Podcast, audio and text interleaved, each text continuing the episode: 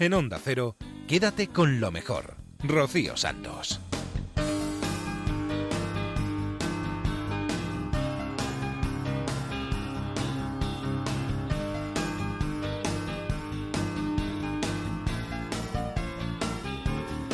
Muy buenas noches, señoras, señores. Bienvenidos a Quédate con lo mejor, el programa resumen de Onda Cero, donde vamos a repasar algunos de los mejores momentos que han tenido lugar a lo largo de los últimos días aquí en esta casa. Tendremos entrevistas, escucharemos hablar sobre ciencia, descubriremos historias divertidas, historias melancólicas, románticas.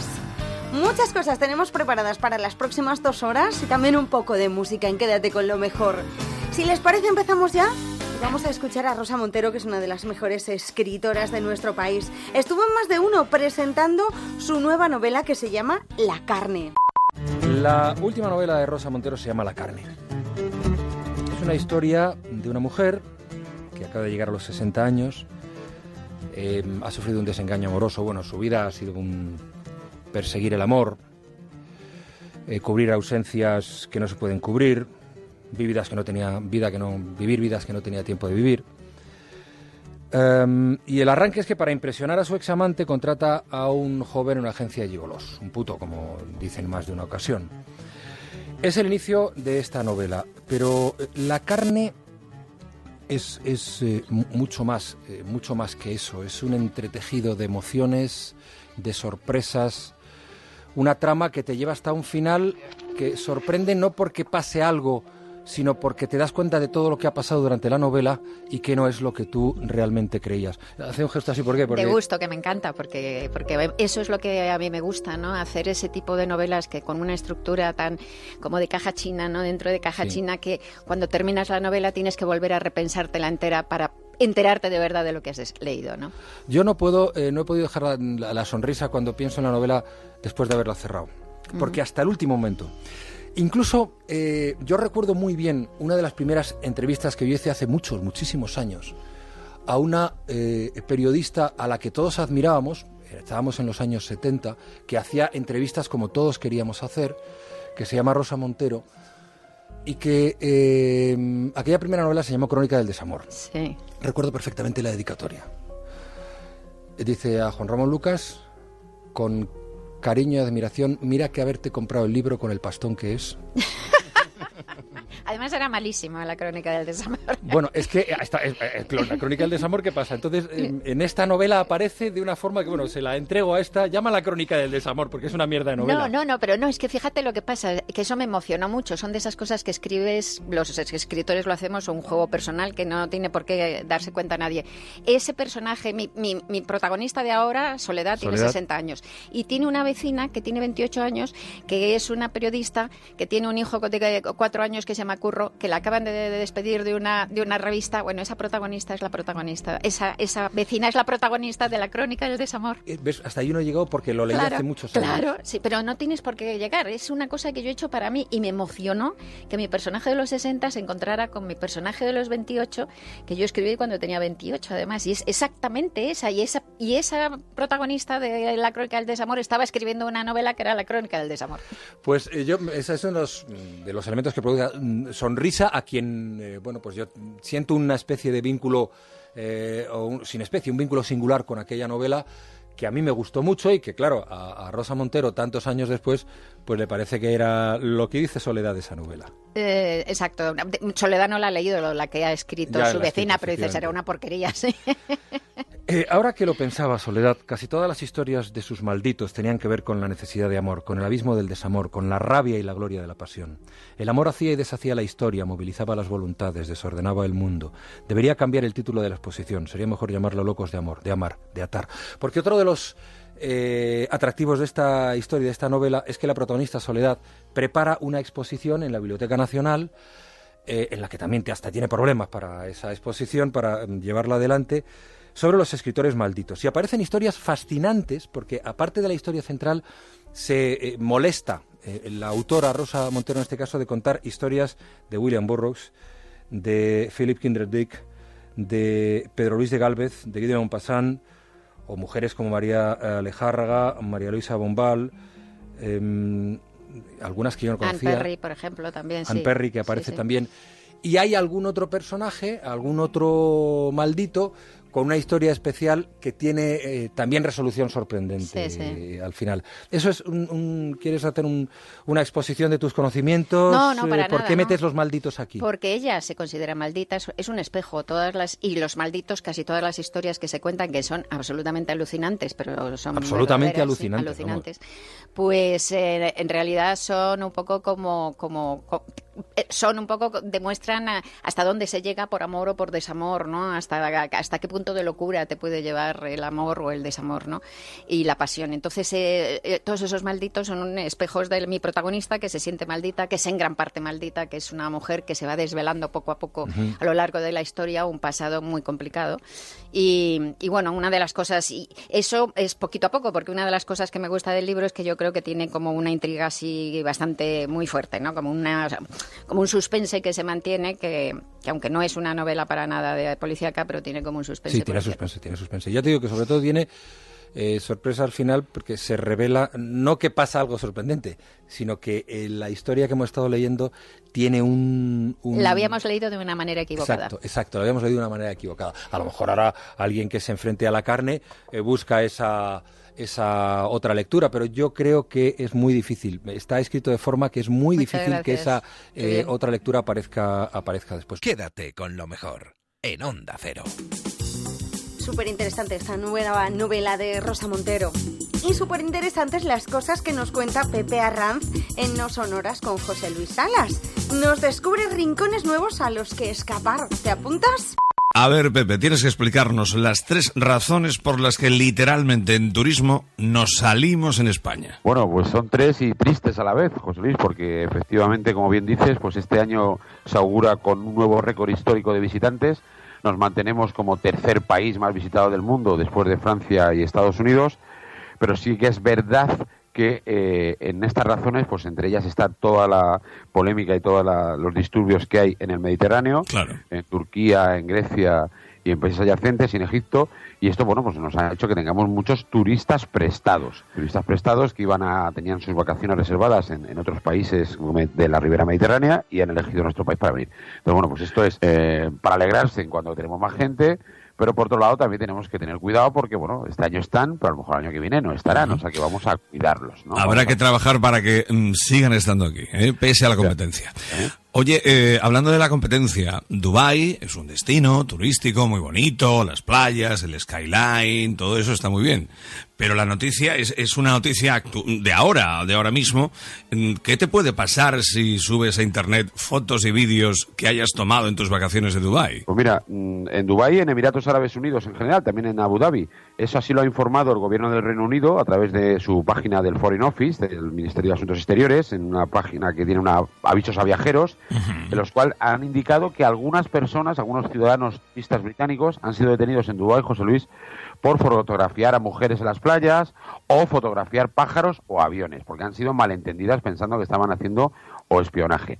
Y otra cosa que es muy importante es también cuidado con lo que colgamos en las redes sociales cuando estemos en, estos, en este país, porque el comentario que añadamos a las fotos que hemos puesto, si ellos interpretan que es ofensivo para el país, nos pueden detener. O sea que bueno, que es un país que hay que tener cuidadito cuando viajemos a Emiratos Árabes Unidos a ver qué... y ojito también con darte, con darte un pico con tu pareja en la playa por ejemplo, también. Así es. Que también te eh, pueden detener y tienes un problemita ahí, ¿eh? ¿eh? Ojito. Fíjate que también hace unos meses un avión de, de Emirates, de la compañía, eh, la compañía bandera de este país, pues se incendió al aterrizar en el aeropuerto de Dubái. Algunos pasajeros desde la terminal hicieron algunas fotos y vídeos y lo colgaron y fueron detenidos porque decían que esta acción era en detrimento de la imagen idílica de Emiratos Árabes Unidos. Bueno, no es tan idílico cuando te puede pasar esto. Oye, eh, Vueling ahora eh, se habla en positivo de la compañía después de los problemas antes de verano que tuvieron, ¿no? Sí, recordamos que a, finales de junio y principios de julio, pues bueno, pues tuvieron aquellos grandes retrasos y cancelaciones porque se desbordó el número de pasajeros que tenían con la flota que tenían actualmente. Recordamos que tuvieron que incluso que alquilar algunos aviones a otras compañías europeas. Pues bueno, pues aún así no le ha dolido esta crisis operativa, José Luis, sino que han crecido un 3,6% en el número de pasajeros con respecto al año anterior. Es una buena noticia, no tanto. El año, el año pasado tuvieron un 13% con, con respecto al anterior, pero aún así han, sacado, han, han, podido salvar los muebles, digamos. Algo es algo. Oye, y mm, de altos vuelos Iberia ficha a alguien muy alto también, ¿no? Iberia tiene una iniciativa que es una, una tarjeta muy especial que se llama la tarjeta Iberia Singular y entonces, bueno, pues ha decidido eh, nombrar embajador de Iberia a Pau Gasol, al jugador de la NBA de los San Antonio Spurs. Y bueno, la ha incorporado como nuevo embajador, uniéndose pues, a nombres tan importantes como Plácido Domingo, Mario Vargas Llosa o los astronautas Pedro Duque y Miguel López Alegría. Anda, gente de altura, gente de altura, gente grande. Pues, Pau Gasol forma, entra a formar parte de la imagen de esta Iberia singular, como llaman, y que bueno, pues que defiende, promueve y, y, hace sponsorización de, Iberia por donde quiera que vaya. Exactamente. Bueno, la semana que viene prométeme que tienes que hablarnos de Venecia y de algunas cositas más. Pero ahora, al cierre, como siempre, te pedimos el destino con Eñe. ¿Dónde nos mandas esta semana? Pues mira, esta semana que estamos viendo que estamos sufriendo esta ola de calor wow. que está a todo el mundo, que es que es imposible dormir, pues bueno, pues vamos a ir hacia el norte. Y el destino con Eñe de esta semana nos vamos a ir a, a Castilla-León y en concreto a Valladolid porque Valladolid, ya no solamente Valladolid como ciudad, sino también como provincia, pues tiene unos lugares que no te podrías esperar encontrarte. Y entre los muchos que hay, que hay muchos castillos, bodegas y paisajes fantásticos, quería mencionar un pequeño pueblo que forma parte de una asociación de pueblos de libro, ¿eh? de pueblos de libro. Entonces, esta es la única villa del libro que hay en España, que es, es la población de Urueña, y bueno, pues aparte de encontrar, es una, una biblioteca que evidentemente se llama Miguel Delibes, pues bueno, que exprime al máximo lo que es todo lo que es la lectura de todo tipo de libros. Pues bueno, pues todo el libro, todo el pueblo está volcado con, con esta historia de la literatura y bueno, pues, pues hace determinados simposios y foros a lo largo del año y luego por otro lado, bueno, pues el pueblo tiene también una, una arquitectura digna de visitar como está una iglesia Nuestra Señora de la Anunciada, un sitio muy tranquilito, José Luis, un sitio ideal para no pasar calor y para poder leernos un libro al pie de un olmo, ¿por qué no?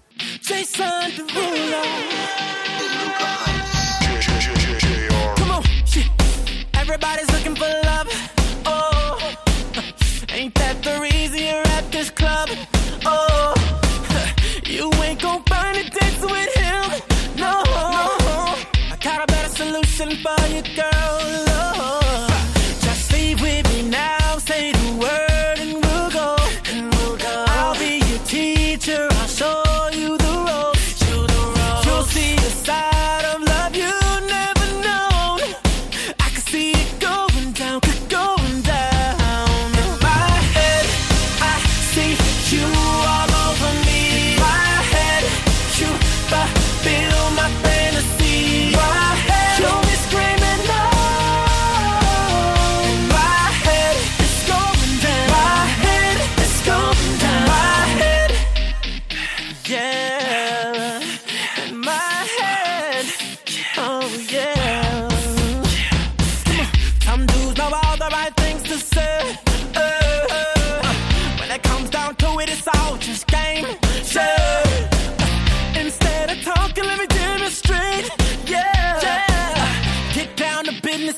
beautiful.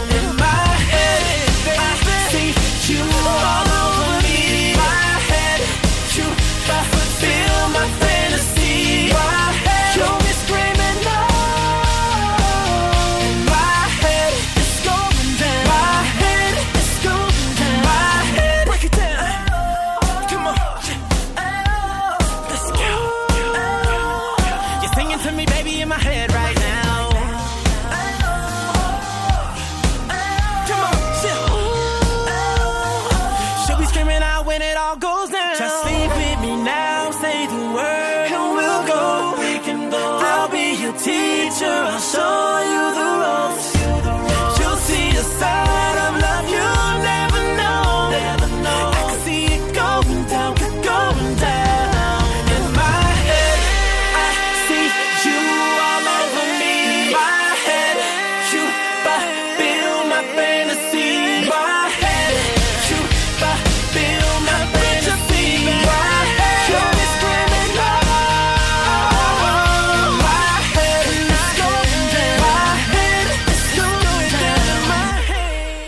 Quédate con lo mejor en Onda Cero.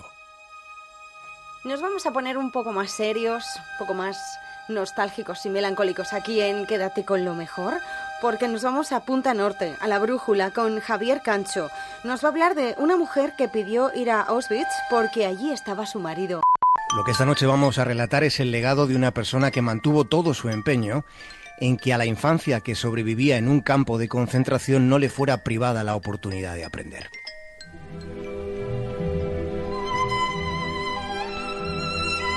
Ella nació en una familia pobre. Los Ticker eran judíos que vivían en Viena. Sí, a Frederick desde niña la llamaron Friedel y siendo niña tuvo que asumir la mayor de las pérdidas porque su madre se murió cuando ella acababa de cumplir cuatro años. Después su padre se volvió a casar, pero claro, aquella señora, la esposa de su padre, no era su madre. Y esa ausencia, digamos, fue el trance emocional de su vida. Esa carencia fue para ella dolorosa y resultó duradera. Pero años más tarde, viviendo una situación límite, tuvo la capacidad de que su trauma no fuera una excusa para el victimismo, sino una oportunidad para empatizar y ayudar a otras niñas y a otros niños que se habían quedado huérfanos del todo.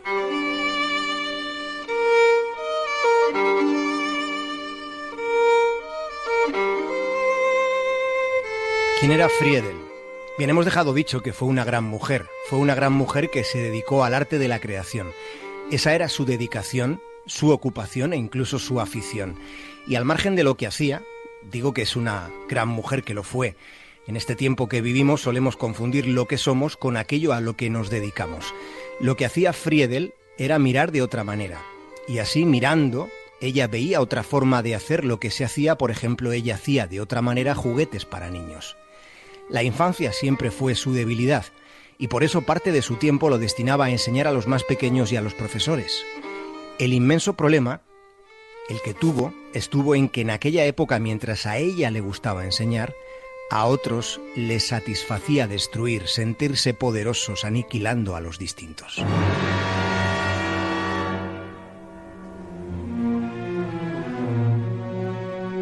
Es a finales del otoño de 1942 cuando Friedel y su marido reciben una orden de deportación. Una orden que al final se ejecuta fue el, 17 de diciembre de ese mismo año, cuando son confinados en el campo de concentración de Terezin, que es un lugar que está en la República Checa.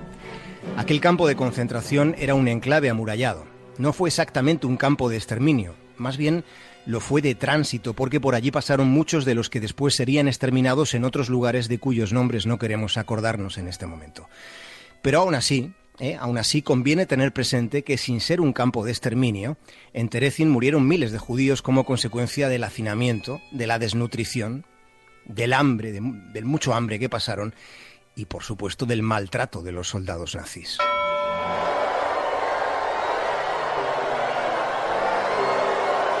Cada día, cada hora, había muertos en Terezin, había cadáveres a la vista.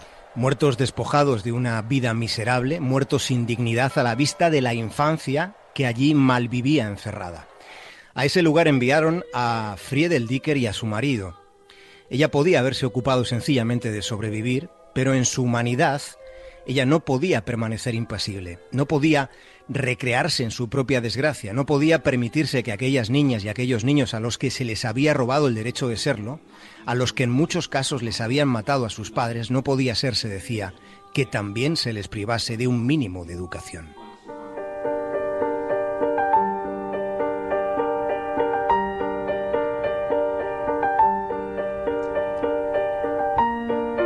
En la clandestinidad de un campo de concentración, Friedel tuvo el empeño de que esa injusticia no fuera completa. Y en aquella cautividad, David, una cautividad siempre amenazante en la que vivía, Friedel organizó una escuela. Claro, una escuela oculta a la mirada de los nazis. Enseñaba formación básica y enseñaba arte, arte en medio de la indignidad. Aquella fue una forma de liberar los demonios que aquellos niños llevaban dentro, aquellos demonios interiores por vivir como estaban viviendo. Su objetivo consistía en restablecer el mundo interior de aquellas infancias destruidas. Aquello era una especie de terapia, en la medida de las circunstancias, a través de la expresión artística. La personalidad carismática de Friedel, su enorme energía, su coraje, todo eso que ella era, lo sacó en el momento más crítico de su vida. Sus refinadas habilidades artísticas se desplegaron para aquellos niños y lo hicieron dentro de un campo de concentración. Y una mujer llamada Erma Furnan dejó en sus memorias un testimonio que hoy nos pone los pelos de punta. Sí, la señora Furnan David fue una niña entre aquellos niños y dejó escrito, años después dejó escrito que la enseñanza de Friedel y el tiempo que pasó dibujando junto a ella son los recuerdos que guarda con más cariño en la memoria de toda su vida. Cuenta Furnan que Friedel fue la única persona, la única que le dio todo, sin pedir nunca nada a cambio. Meine deutschen Volksgenossen und Volksgenossinnen, in einem Augenblick des Kriegsgeschehens, in dem, so möchte man Esto que estamos escuchando es el último discurso de Joseph Goebbels.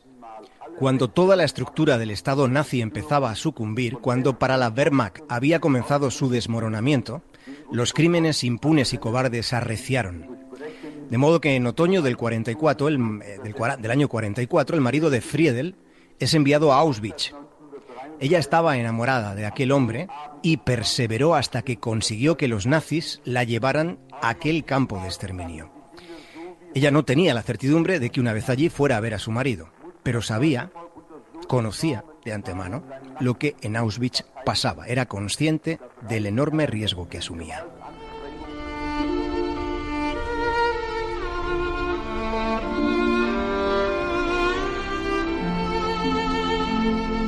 Friedel Dicker fue una de las asesinadas en la última y funesta etapa de Auschwitz. Su marido Pavel, en cambio, sobrevivió al holocausto.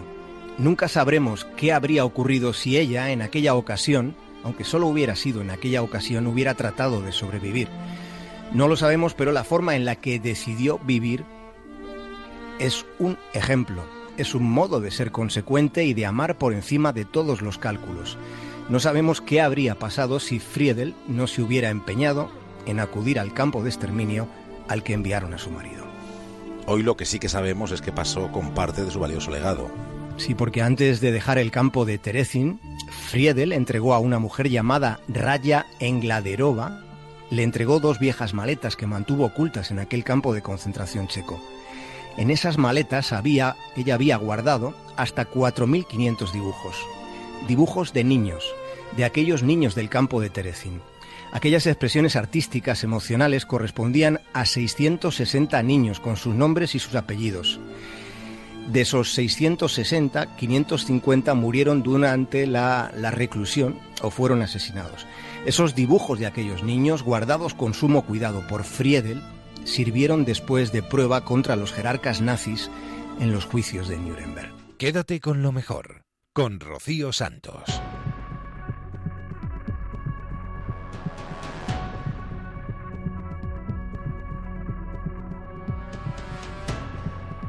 Momento también para el misterio de la mano de Laura Falcó Lara, la Rosa de los Vientos. Nos vamos a ir de viaje, nos vamos al Hotel Sigisoara. Es un hotel que está en Rumanía. Nos habla Laura Falcó de lo que pasa en el sótano de ese mismo hotel. Un lugar en el que estuvisteis y allí pasó algo. Los fantasmas o lo que fuera eh, salieron a vuestro paso. Bueno, pues fue una casualidad absolutamente imprevisible, esas casualidades las que yo no creo, yo creo que hay una causalidad, no una casualidad. Y en este caso estábamos tranquilamente tomando algo, eh, todo el grupo, los 47 argonautas, y los saludo, aprovecho el momento para saludarlos, que seguro que estaban oyendo esta pieza, pues estábamos tranquilamente tomando algo en una terraza al aire libre y empezó a chispear.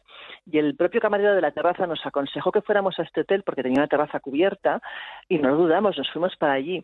El tema es que cuando estábamos tranquilamente tomando algo, una de las chicas decidió bajar al baño y al subir hizo un comentario como que era inquietante, como que la zona o lo que había abajo le daba muy mal rollo, pero bueno, nadie la achacó a pensar que había un fantasma, más bien pensamos que bueno, que el lugar estaba oscuro o era tétrico o simplemente le había dado mal rollo.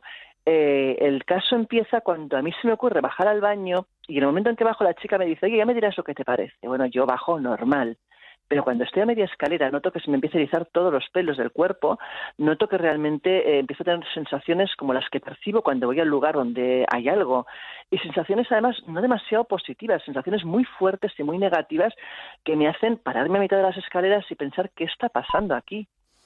Que pasaron muchas cosas e incluso las fotografiasteis, ¿no? Bueno, yo, a ver, bajé eh, y lo que vi es que más allá del baño había una sala muy oscura, una sala enorme. Me asomé a ella, pero no me atreví a entrar. Fíjate que yo suelo ser siempre la valiente del grupo, la que entro primero que nadie, la que no tiene miedo a nada. En este caso, me dio un cierto reparo entrar en aquella sala subí y pedí a alguno de los que estaban allí que bajaran. Mi frase exacta, y la gente se reía, porque mi frase exacta fue, oye, que no es coña, que aquí abajo realmente hay bicho. Sabes que yo siempre digo que los lugares donde pasan cosas, yo les digo lugares con bicho. Pues en ese caso lo dije bien claro, digo, aquí abajo hay un bicho y un bicho gordo y con muy mala leche. El caso es que tres de los que estaban ahí bajaron conmigo en un momento, cogimos el Melmeter, que como bien sabes no hace ruido y por tanto, sin que nos llamara la atención, podíamos probar a ver qué ocurría. Entramos en la sala tanto ellos como yo, y fíjate que ellos no eran sensitivos, notamos que había un como un ambiente muy espeso, algo muy cargado ahí dentro. El Melmeter empezó a saltar y cuando a mitad de la sala eh, el Melmeter estuvo más activo fue donde yo dije, me tengo que salir, me está cogiendo una sensación de ahogo, una presión en el pecho enorme, ¿qué es lo que hay aquí dentro? Subí y era tal mi sensación que decidí ir directa al director del hotel y preguntarle qué había sido aquello antes, viendo a ver cuál era su reacción. Afortunadamente su reacción fue buena. Yo le pregunté que aquel edificio, antes de ser hotel, que había sido, porque era obvio por las fechas y por, por la construcción, que aquello no había sido toda la vida un hotel. Y el hombre eh, me comentó que aquello había sido la casa del arzobispo, cosa que ya eh, me sorprendió porque pensé, bueno, esto puede tener detrás pues una historia realmente increíble. Y cuando le pregunté por el sótano, porque me interesó especialmente lo que ocurría ahí abajo, el hombre me miró con aquella cara, con aquella expresión de alguien que ya sabe que algo raro ocurre ahí abajo. Eh, cuando vi su expresión y cuando me preguntó qué era exactamente, por qué le preguntaba eso, por qué era exactamente el, interés que tenía yo con el sótano, eh, me lancé, pensé, bueno, ¿qué tienes que perder? Como mucho nos echa del lugar. Así que le conté la verdad, le dije, mira, somos un grupo de gente que nos gusta el misterio y yo en particular pues tengo facilidad para percibir cosas y bajar ahí abajo eh, he notado una energía muy negativa y muy intensa. El hombre me mira un poco circunspecto, llama al vigilante de noche que hablaba mejor inglés que él, le explica un poco lo que le he comentado y el vigilante me pone una cara un poco descolocada, pero como asumiendo que él sabe que ahí abajo pasan cosas. El director del hotel en aquel momento me dice que bueno que si quiere que, que me enseñe la sala con luces. Y yo le digo voy un paso más allá le digo oye te sabría mal si bajamos con todos los aparatos que tenemos de investigación y hacemos unas pruebas y contra todo eh, posible vaticinio, contra lo que podíamos pensar la mayoría, que es que me dijera que si estoy loca y que me eche del hotel, nos dice que sí, que encantado de la vida, que bajemos con él, que nos abre las puertas de la sala y que hagamos lo que nos parezca. Imagínate, pues la historia, 47 piraos bajando ahí con todas las maquinarias a investigar en un hotel que seguramente además está con inquilinos durmiendo. O sea, bueno, eh, como te puedes imaginar, una situación un tanto surrealista. ¿Y qué pasó entonces? Bueno, pues el caso es que bajamos con todos los aparatos y la verdad es que aquello fue un festival. Eh, tanto el Melmeter, el Rempot, la, bueno, eh, la Spirit empezó también a emitir sonidos. Lo que ocurre que, claro, hay algo que siempre hemos de tener en cuenta cuando vamos con la Spirit Box, que es que el lenguaje que hablan los espíritus es el del lugar donde habitan. No va a ser español ni tan siquiera inglés. Y, yo ni nadie del grupo sabíamos rumano. Así que le pregunté al, pobre vigilante de noche, porque el director en aquel momento ya decidió que él se iba porque estaba acojonado, y el pobre vigilante nocturno, que no cabía dentro de su ser, eh, cuando yo le digo, mira, necesito que me ayudes, eh, ¿cómo se dice hola en tu idioma? Empieza a mover la cabeza de un lado para otro diciéndome que no, sin ser capaz de articular palabra. Claro, ahí eh, los que estábamos presentes nos dimos cuenta que, es que estaba realmente con un ataque de pánico, pobre hombre, porque claro, estaba viendo que las máquinas funcionaban, que aquello empezaba a hacer luces, la gente le empezó a enseñar sus cámaras de fotos donde se veían haces de luces cruzando las salas, sombras inexistentes, incluso como bolas de luz de color verde. Claro, el pobre señor había entrado realmente en parada en parada técnica. Me costó un rato hacerle eh, que se tranquilizara y que pudiera empezar a hablar en su idioma para que aquello nos contestara. Cuando lo conseguimos, eh, la Spirit no dio lugar a dudas. Nos dijo claramente que el personaje se llamaba Igor, que no tenía nada que ver con el arzobispo famoso, que es de quien había sido aquel edificio antiguamente, Pero también nos dijo otra cosa, que es que no tenía ninguna ganas de hablar. Sus respuestas eran parcas, secas, y la sensación que teníamos todos era de rechazo, de que nos estaba echando de ahí. Después de estar un rato investigando, eh, claro, el pobre hombre lo veíamos que pues lo que tenía ganas era de cerrar y de irse de ahí precisamente, así que la dejamos descansar. Descansar, yo creo que descansó poco, porque cuando marchamos lo primero, solamente hacía que preguntar una cosa, y es, oye, pero lo que hay ahí abajo me puede hacer daño, es agresivo. Yo creo que ese día volvió, a fumar. De hecho, le pidió a Frank un cigarrillo, se quedó en la puerta fumando y yo no sé si entró en toda la noche otra vez al edificio o al día siguiente presentó su dimisión. En cualquier caso, el pobre pasó seguramente una noche mm, de las de órdago. Quédate con lo mejor en Onda Cero.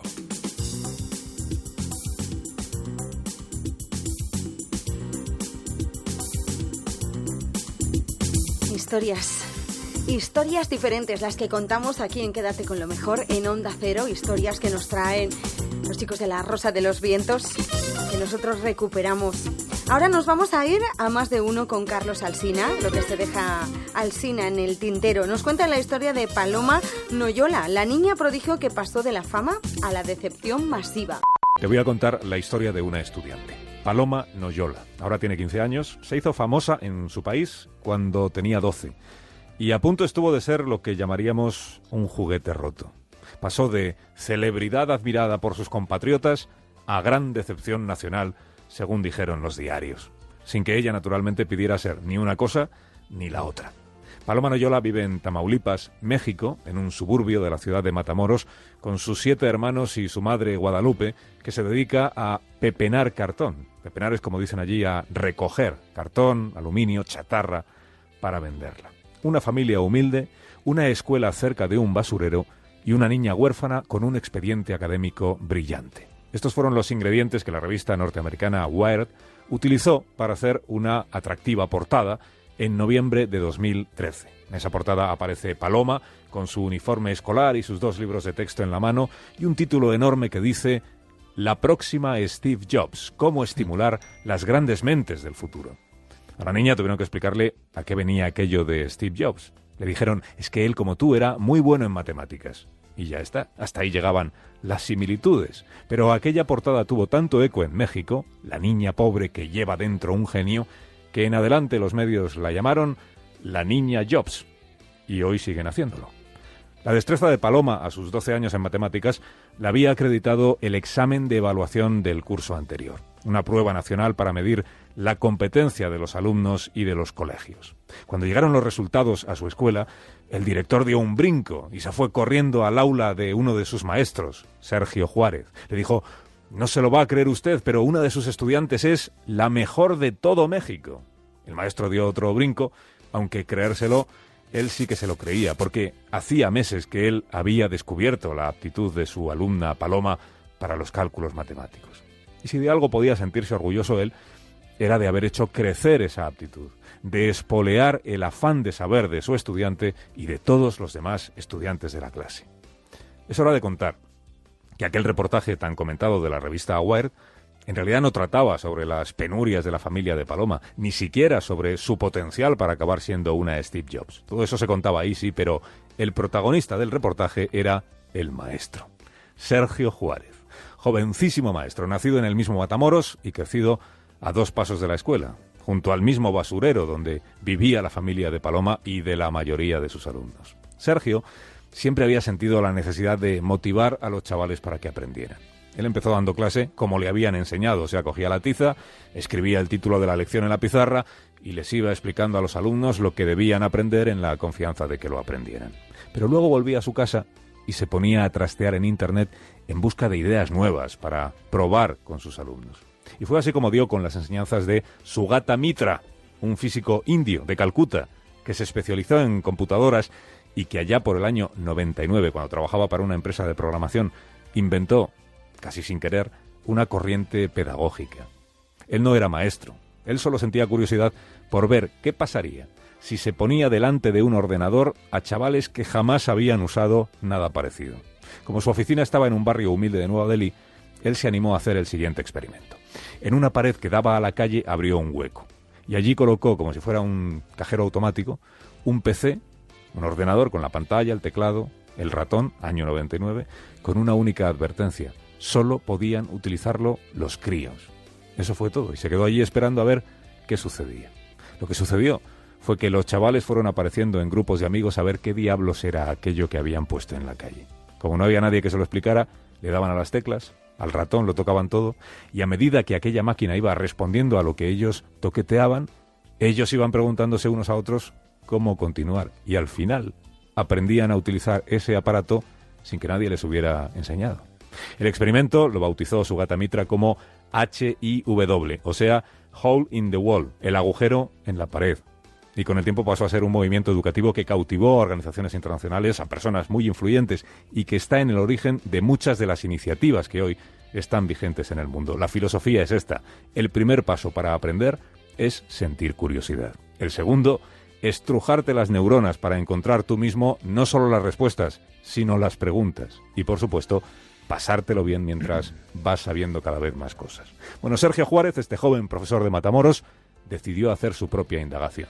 El primer curso, el primer día del curso 2011-2012, reunió a sus pequeños estudiantes y les dijo: "Todos ustedes saben que hay niños en otras partes del mundo que viven mejor que ustedes y que tienen ordenadores en las aulas de sus escuelas, pero hay algo que ustedes también tienen y que nadie les va a poder quitar. Se llama potencial." Y eso es lo que vamos a usar para convertirlos a ustedes en los mejores estudiantes del mundo, su potencial. Los críos se quedaron callados, esperando que el maestro les dijera qué diablos esperaba que hicieran, y él entonces les contó la historia del pobrecito burro que se cayó a un pozo que ya no daba agua. El dueño de ese burro esperaba ya tan poco del animal enclenque que renunció a intentar sacarlo de allí. Dijo, mejor lleno el pozo de tierra, ¿qué se le va a hacer? Pero cada vez que echaba una palada de tierra al pozo, el burro se la sacudía encima. Y cuantas más paladas echó, más tierra fue habiendo en el suelo del pozo, hasta que el burro pegó un salto y consiguió salir de allí. El profesor les dijo a los chavales, somos como ese burro.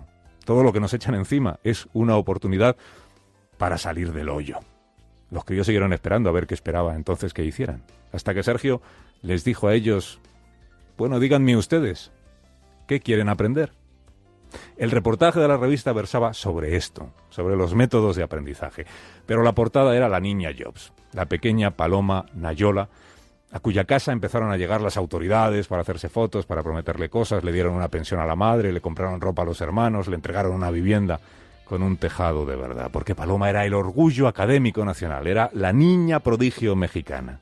Y entonces llegó el quinto concurso nacional de cálculo mental en Monterrey. 20 minutos para responder 60 preguntas, todos pendientes de la futura Steve Jobs, la niña Jobs. Paloma, Paloma no alcanzó a responder más que la mitad del examen. El niño que ganó, que se llama Héctor Acevedo, tuvo el doble de puntuación que ella. Y los medios de comunicación dijeron, la niña Jobs suspende, decepción masiva en el país, la niña genio era un fraude. Y Paloma se volvió para Matamoros, a su casa llena de hermanos, y a su pequeña escuela y nunca se volvió a saber más. Han pasado tres años. Y me alegró leer esta semana en el Universal un artículo titulado Niña Jobs supera la presión. Y ahí sale Paloma, que va a cumplir ahora 15, que ya cambió la escuela por el instituto y que aparece ahí contando que es verdad, que lo pasó muy mal cuando todo aquel revuelo de la revista y del examen que no consiguió aprobar. Pero también cuenta que siguió adelante y que ahora recuerda aquello como un empujón para formarse todavía mejor. Aunque ella no lo dice, yo al leerlo me he acordado del burro que se cayó al pozo. Y sobre todo de Sergio, el maestro que se lo contó. El maestro empeñado en aprender a enseñar.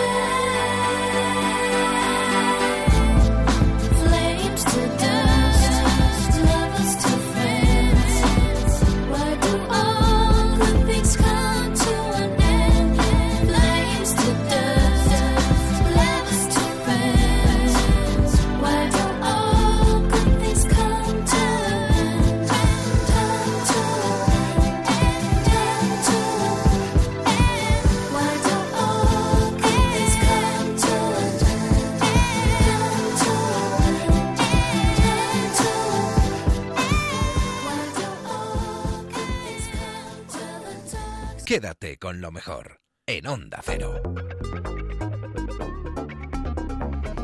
Después de esa historia fantástica de Carlos Alsina y la música de Nelly Furtado, seguimos en Quédate con lo mejor, desgranando lo mejor que ha pasado aquí en Onda Cero en los últimos días. Nos vamos a... Te doy mi palabra con Antonio Martínez Ron, su sección de ciencia y más nos va a resolver las dudas, dudas de nuestros pequeños oyentes y también nos va a contar cómo se logrará frenar el crecimiento de los tumores.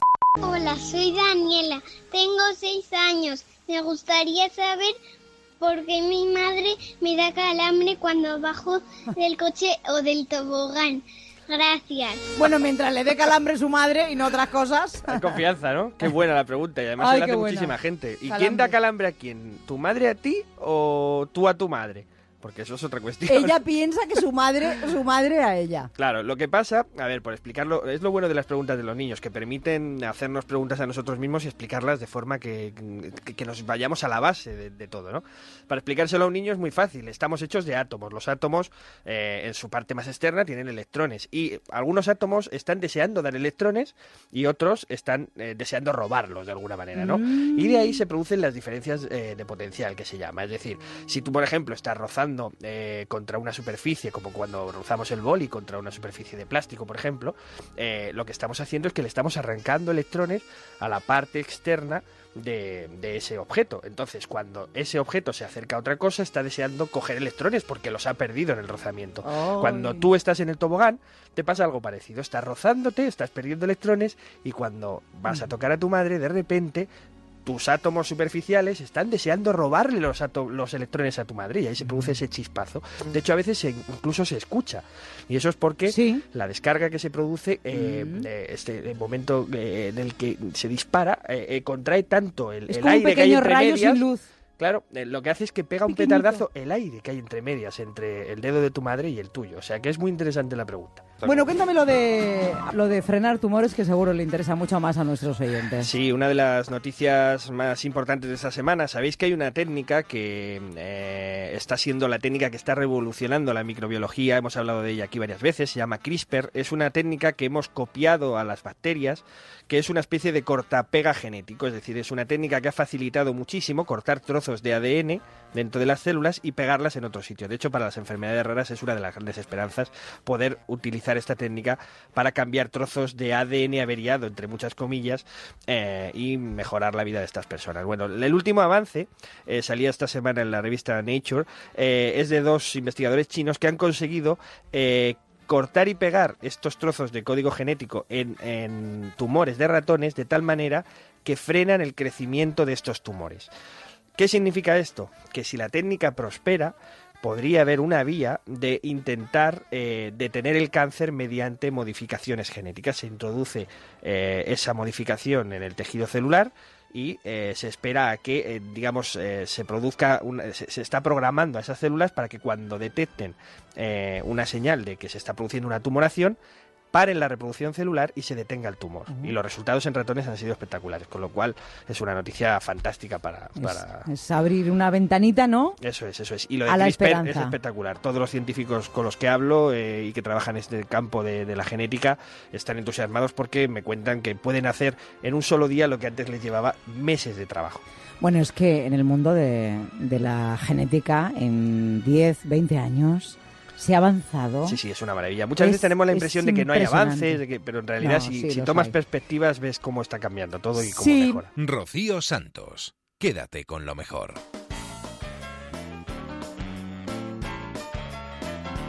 Vamos a cerrar esta primera hora de Quédate con lo mejor poniéndole un toque de humor. Nos vamos con nuestro colaborador en más de uno, Leo Harlem. Con él la risa está garantizada. Nos va a contar, bueno, la semana pasada nos contó que los datos sobre el tiempo están asociados a la invención del ascensor. ¿Qué se le ocurrieron estas cosas? El pálpito ciudadano. Oye, qué frío, ¿eh? Bueno, la gente habla del tiempo, se habéis dado cuenta, ¿eh? que dicen que ya refresca. Volvemos que a hablar del mejor. tiempo. Llevamos mucho Sí, tiempo sí, sí. diciendo quejándonos del calor. Ahora tenemos otro argumento. Que no, que no, que hace, mejor ahora. Los que somos mejor. de Ávila y de Castilla la Vieja como tú, pues estamos acostumbrados a, a- a ese tiempo gélido, ¿verdad? Pero yo he visto gente asustada por el calor. ¿eh? Me han comentado gente, ha visto buzones guardándose en portales. Esto no se había visto nunca. En Córdoba un buzón de correos ha dicho, me voy, no aguanto más. Se ha escondido en un descansillo tres cuartos de hora. Con 47 grados. 47 grados. En- bueno, yo también he estado por la zona de la montaña de León, que han dicho que esas temperaturas nunca se habían visto, pero un verano brutal. Y, y ahora refresca un poquito y la gente lo agradece. Y me preguntaban, dice, oye, ¿cuán- de ¿desde cuándo se mide la temperatura y tal? Digo, pues yo creo que datos sobre el tiempo tiene que estar asociado a la invención del ascensor, porque es de lo- donde se habla de la temperatura. Entonces, tiene que haber. Dice, vamos a crear un aparato que se pueda hablar del tiempo dentro del ascensor. Entonces, cuando se creó el ascensor, se empezaron a tomar datos del tiempo para que la gente, oye, parece que tal, 27, mm, ha subido un poco. Es como es el sitio donde se habla. Pues más o menos, espera un segundo, yo- tú que sabes de tecnología, eh, tenemos que ver ahora, ahora buscamos el año de, de invención del ascensor como tal, porque yo estoy pensando ahora en el calendario zaragozano. Ah, sí, el calendario Bueno, zaragozano. es de leyenda. 1840 y tantos. 1800. Entonces ya, entonces ya había algo- La previsión del tiempo, que ahora te dicen, se, se- claro, se ponen exquisitos los meteorólogos y te dicen, no, no, con más de tres días no, no hacemos predicción. El calendario zaragozano te predice el tiempo con un año. Te Bueno, el tiempo para el año siguiente. Si es zaragozano y son maños, además van a tener razón sí o sí. Pero que seguro que había ascensores en aquella época. Lo que pasa es que las plantas eran todas bajas, las casas sí no subían. Pero eran ascensores. Y se, metían en un cuartito y hablaban los dos. Oye, parece que tal, ¿cómo lo ves para mañana? Y así lo Un hacían. día os contaré por qué los ascensores tienen espejos en la parte de abajo de muchas oficinas. Os lo voy a No sé contar ahora. que Venga, esperar. cuéntalo ya. Mira, en- cuando empezaron los ascensores en Estados Unidos se dieron cuenta de que la- había mucho tiempo de espera. Entonces empezaron a, a investigar para ver de qué manera el ascensor podía subir más rápido. Y no daban con una solución. Hasta que llegó un tipo de marketing especialista y dijo, pongan ustedes espejos en la parte de fuera. ¿Y, eso para qué? ¿Subirán más rápido? Dice, no, pero la gente se mirará, estará entretenida y la espera se le hará mucho más corta. Ah, Esa es la sí. razón por la cual en la parte de abajo de muchos edificios hay espejos, simplemente para que la gente se entretenga mirándose. Bonito. bajar el ascensor. ¿Qué te parece? Me parece fantástico. Me parece Muy bien. Eh, oye, eh, mm, este, aparte de esa historia, yo no sé si tú has seguido el, el fin de semana lo del tiempo. Por cierto, espera, que no, no quiero, no quiero dejar de decirlo. Es tú, la montaña de León Calor. Este fin de semana he cogido la moto por la mañana, el sábado por la mañana me he ido a Asturias. En un calentón, a comprar pan. Sí, a comprar pan, luego he vuelto, eso, eso es otra. Entonces, muy bien hasta llegar al puerto de Guadarrama. Correcto. Sale del túnel de Guadarrama y de repente 11 grados. Es Mordor. Muy rico. Se lo llaman el No, no, túnel pero de espérate, Mordor. 11, 12 grados hasta Asturias. Un frío, porque yo llevaba una camisetita, la cazadora de la moto y tal, pero nada, un frío del demonio. Claro, ves, es que lo que Hasta pasa... que llegas a Asturias y de nuevo, pues veintitantos. Que en ese túnel te teletransportas. A mí me ha pasado de venir... Pero, pero por toda España, o sea, toda España. Sí, sí. El- Segovia, Ávila, Valladolid. Bueno, el túnel eh, del Negrón Zamora y, y al final, pues entras en León, que también hacía frío, y Asturias, que si no. Ese es el túnel que cojo yo para ir a Vila. Entonces siempre que pasas por el túnel se hace la luz cuando vienes hacia Madrid y al revés, llegas a Mordor cuando pasas el túnel. También pasa en el del Negrón, cuando vas para Asturias, también el, el túnel ese, Sí, sí, sí, ese sí, también es tremendo. Ese muchas veces entrar con sol y salir ahí una niebla poderosísima o te está lloviendo, está jarreando. Eh, decías tú hace un Pero con momento- la moto hay que tener cuidado. Con la moto tienes que llevar una prenda más, un poquito más de abrigo. Una cazadora. Una O cazadora de algo moto. una con- camisetita térmica, algo... Sí, claro, porque yo salí No, con no hay unos calores rebecas tremendos. para, no hay rebecas para moto. Hay rebecas para Hay, moto. hay cazadoras de, ¿cómo se llaman esos materiales? Eh, Goretex, Impatex, Todotex. Totex. Totex. No, y hay- yo, a veces cuando vas en invierno en la moto, pues te pones lo, lo que se llama la, la primera capa esa de esquiar, te la pones en la moto y es muy práctico. Muy Sí, sí, sí. Así te compras una cosa que te sirve para dos Los deportes. ciclistas se metían en el periódico. y se bajaban el ¿Y ahora, turmalé. ahora qué hacen? ¿Se ponen la tabla? Ahora todo es térmico, ahora todo son prendas de tecnología avanzada. Yo soy más de coche tapado, ¿sabes lo que te quiero decir? No, Más hombre. de con calefacción y eso. A mí eso me da más libertad. Sí, sí. La mejor moto con tejado. Esas, esas que había antes, ¿verdad? Esa está muy bien. La sigue habiendo todavía. Sí, se la BMW tiene la Sí, moto sí. esas que no tienes que llevar casco. Bueno, son las 11.17, 10.17 en Canarias. Ya tienen ustedes tema de conversación. Ya saben que a partir de este momento, cuando entren en un ascensor, pueden decir cómo es la frase, eh, querido. No, aparece el- con el tiempo, hablar del tiempo. En el ascensor hay que hablar del tiempo. Eh, Primero mirarse en el espejo antes de cogerlo y luego ya adentro pues, hablar del tiempo, de alguna cosa banal, pero el tema es recurrente. En Onda Cero, quédate con lo mejor. Rocío Santos. que tú no lo sepas. Me he inventado tu nombre. Me drogué con promesas. Y he dormido en los coches. Aunque tú no lo entiendas, nunca escribo el remite en el sobre.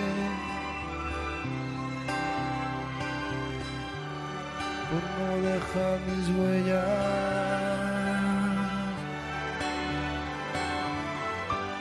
Aunque tú no lo sepas, me he acostado a tu espalda y mi cama se queja fría cuando te marchas. He blindado mi puerta y al llegar la mañana no me di ni cuenta.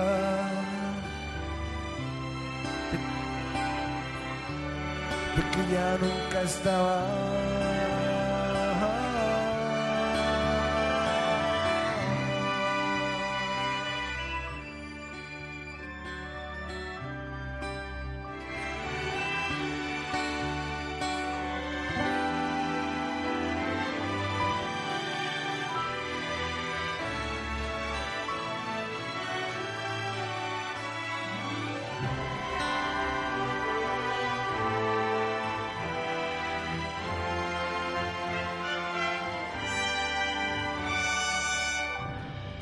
Tú no lo sepas.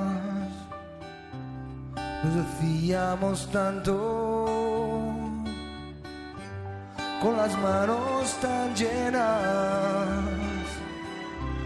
cada día más flacos. Inventamos mareas, tripulábamos barcos, encendía con besos.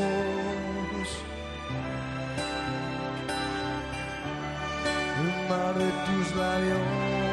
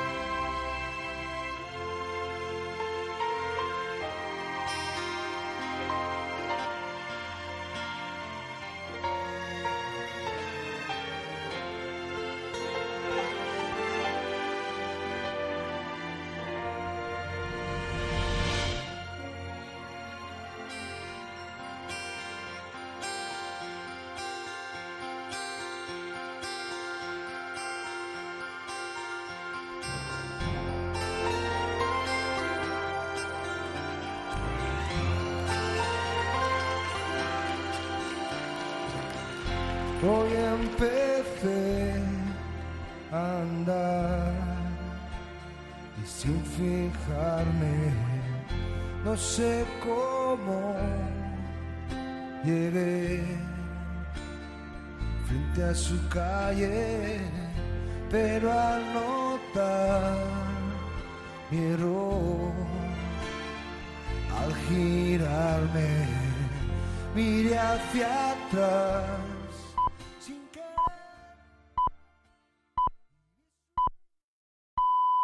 Son las 5, las 4 en Canarias.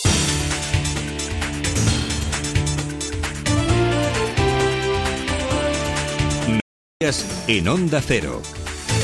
Buenas noches. Cerrada la campaña de las autonómicas gallegas y vascas, el resultado en las urnas que abrirán mañana y las posibles alianzas que se conformen para formar ejecutivo en Euskadi es a lo que apuntan los sondeos, podría clarificar el escenario en clave nacional para desatascar así la interinidad que de casi diez meses. Los focos se dirigen al secretario general socialista Pedro Sánchez ante su intención de intentar un gobierno alternativo al que Rajoy y Rivera conceden una mínima duración si tuviera éxito a priori. Tanto el presidente en funciones como el líder de Ciudadanos argumentan lo que a su juicio no tiene sentido. ¿Cómo se puede gobernar con 85 diputados de 350? La aritmética lo permite todo, pero la lógica, el sentido común y sobre todo la voluntad de los españoles no permite todo. A esos que quieren configurar gobiernos con 44 partidos políticos, con el peor resultado de su historia, con un partido dividido y con una crisis interna, les diría que piensen por qué un día su partido gobernó España con 202 escaños. Y que piensen por qué tienen ahora 85. Divergencias internas, las del PSOE, a las que se refiere Albert Rivera, escenificadas por algunos líderes territoriales socialistas ante la intención no confirmada aún de Pedro Sánchez para adelantar el Congreso del partido y revalidar con ello su liderazgo. Ni el castellano manchego García Paje ni el aragonés Javier Lambán no son los únicos, están de acuerdo con esa estrategia de su jefe de filas. A mí me dijo y nos dijo a todos, y además me parecía lógico, que era incomprensible poner el sillón de Ferraz por delante de los intereses de los españoles. Pedro Sánchez no incurrirá en la arbitrariedad, en la inconsecuencia y en la irresponsabilidad que supondría desdecirse de sus propias palabras.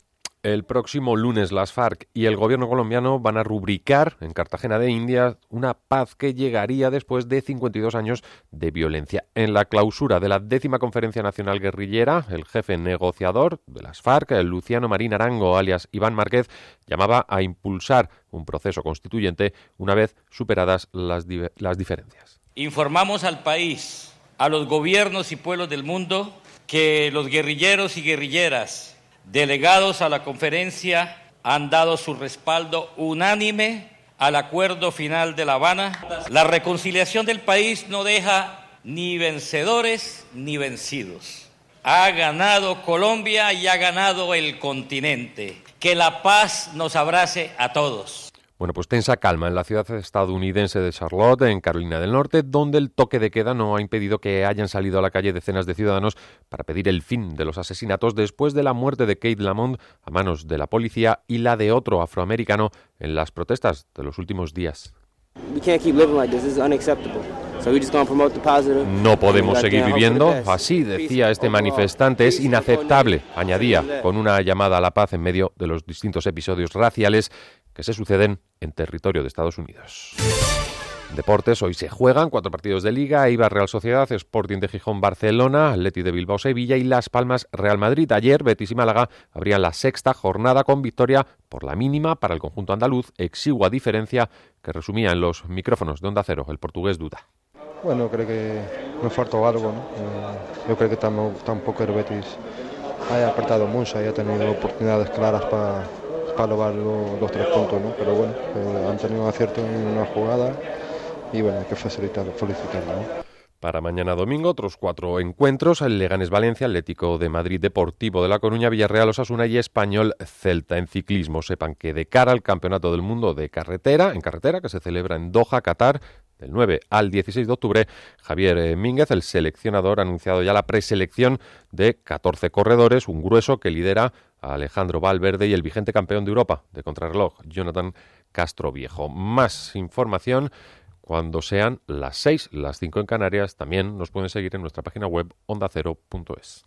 Lola corre para superarse, Jaime para compartirlo y todos corren el 27 de noviembre para salvar vidas en la octava carrera Ponle Freno, la carrera de la seguridad vial patrocinada por Fundación AXA. Además, la recaudación íntegra se destinará un año más a un proyecto de apoyo a víctimas de accidentes de tráfico. Entra en ponlefreno.com y apúntate a Tres Media y Fundación AXA, unidos por la seguridad vial.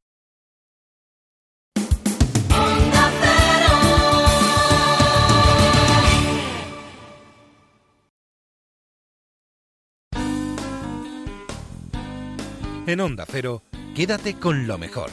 Rocío Santos.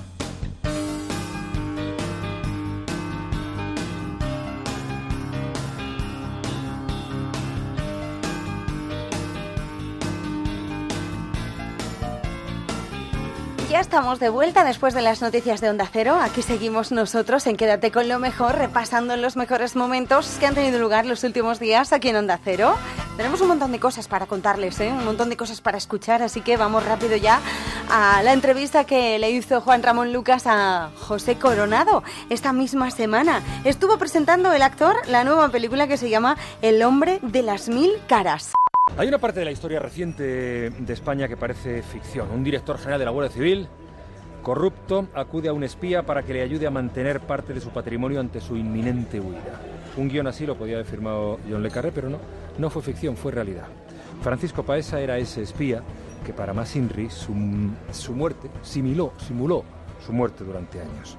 Este viernes estrena El hombre de las mil caras, con Ovar Fernández, que hace de Paesa, Marta Etura, Carlos Santos y José Coronado. Eh, José, ¿te acordabas tú de Paesa? Sí, por Dios, hombre, eh, yo creo que cualquiera que tenga más de 40 nuestra generación años, nos acordamos yo creo muy que bien ha de- sido el espía, era un tipo absolutamente genial. Ya luego hay que ver su su, catadu- su, cala- su, su calado ético, eso ya está, está por, por, eh, por poner en tela de juicio, pero que era un tío con una cabeza privilegiada, que además eh, yo creo que fue uno de los pioneros que sentó las y que plantó las semillas en la que hoy en día muchos muchos tiparracos pues han sabido aprender a, Nadar. todas estas En ese pantano, sí. Estas, estas, estas barbaridades que se hacen hoy en día. Vamos, que quiero decir que es un, un precursor de los Bárcenas y de los Blesas y que, y que ahora todo esto que de las eh, sociedades offshore y de los paraísos fiscales que está a la orden del día, en esos tiempos eh, nadie sabía, sin embargo el Paesa se movía como, como pez en el agua. Además, fíjate una cosa que es eh, que ha sido hombre de negocios, banquero en Suiza, traficante internacional de armas, gigoló, playboy, diplomático, aventurero, estafador y agente secreto. Eh, el, el, el Paesa de la película es un héroe o un villano, a pesar de todo esto que nos cuenta la tre.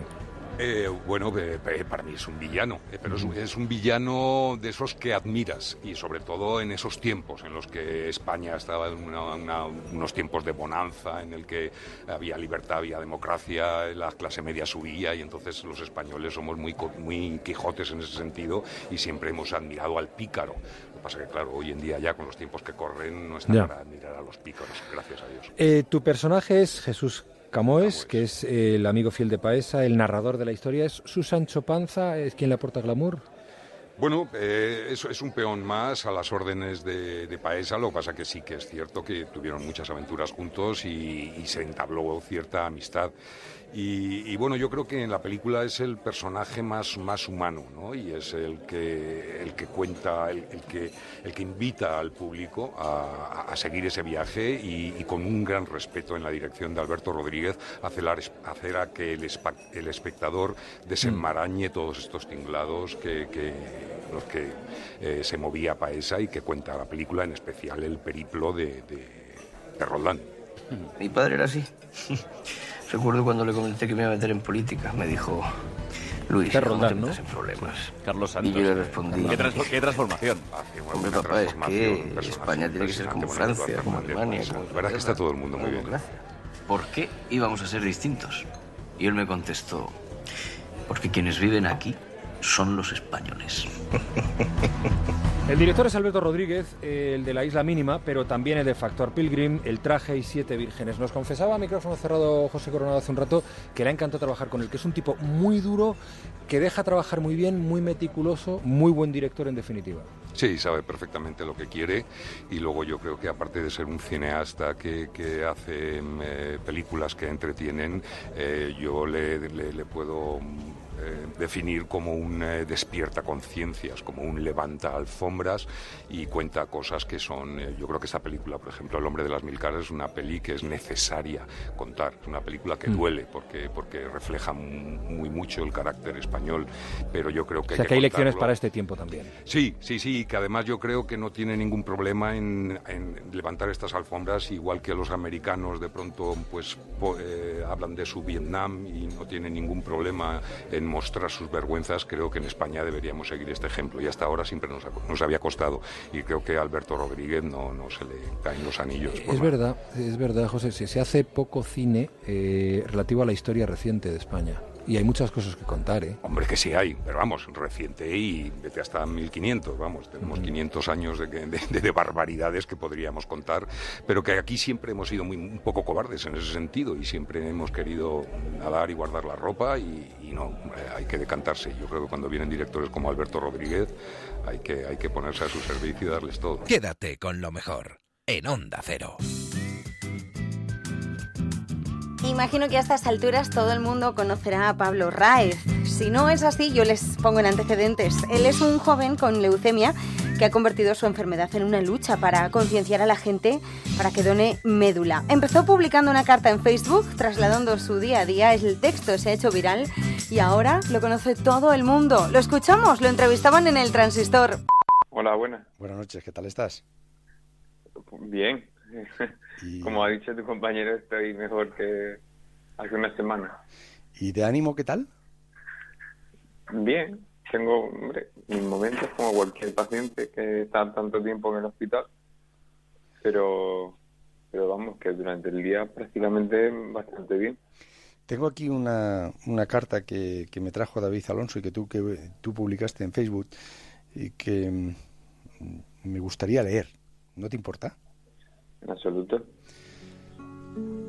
Dice Pablo, fue muy duro para mí aceptar todo lo que tuve que aceptar, porque sin comerlo ni beberlo te dicen que tienes cáncer, te dicen tienes que estar en una cama durante un periodo indefinido, te dicen que te van a dar quimioterapia, que no se sabe si va a ser eficaz al 100%, tienes que aceptar que ahora vas a estar sin ver un tiempo, aceptar que vas a perder mucho peso, que se te va a caer el pelo, que existe la posibilidad de morir, incluso aceptar que tienes que sufrir trasplantes. El trasplante te puede matar. Estar en una cámara de aislamiento, estar solo, tienes que aceptar tantísimas cosas. Pero todo eso te hace fuerte, te hace increíblemente fuerte, tan fuerte que te cambia la percepción de ver las cosas hasta de sentirlas. Todo es muy duro, cuesta ver la meta, cuesta muchísimo.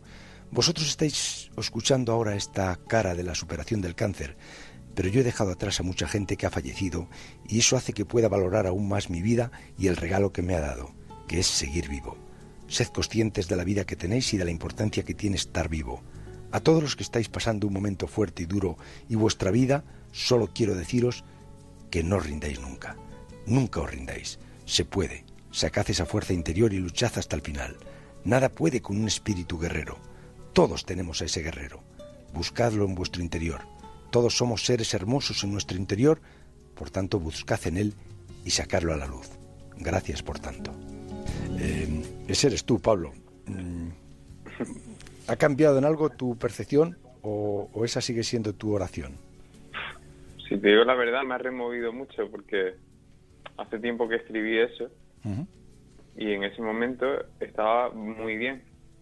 Incluso me ha, me ha entrado un poco de ganas de llorar porque me ha recordado a, esos tiempos, ¿no? en los que ya me veía totalmente curado, eh, fuerte de nuevo, haciendo deporte y llevando una vida normal, ¿no? Por decirlo así.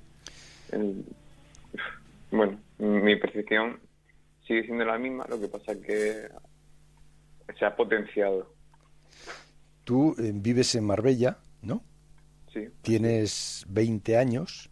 Eh, sí. Has sido un deportista de siempre, ¿no? Jugabas a baloncesto, jugabas al waterpolo y es a los 18 años cuando te detectan una leucemia y tu padre mm, es tu donante de médula ósea que más o menos mm, te ilusiona y te hace mm, pensar y te hace creer que estás curado. Y, sí. Pero luego, ¿qué ocurre? Realmente, eh, según los médicos, tú no puedes pensar que estás curado, porque siempre existe una pequeña posibilidad de que eh, vuelva, ¿no? Pero yo estaba totalmente convencido. Entonces cuando vuelve, pues, eh, pues es muy difícil entender lo, que está pasando y, y muy duro de aceptar. Es más, he tardado bastante en aceptarlo y en comprenderlo. Pero en el momento en el que lo he hecho me he hecho más fuerte. Por lo que supongo que no puedo hacer otra cosa que dar gracias a la vida por de nuevo haberme enseñado esto, esta gran lección. Pablo, tú eres, eh, te lo han dicho muchas veces, un personaje admirable.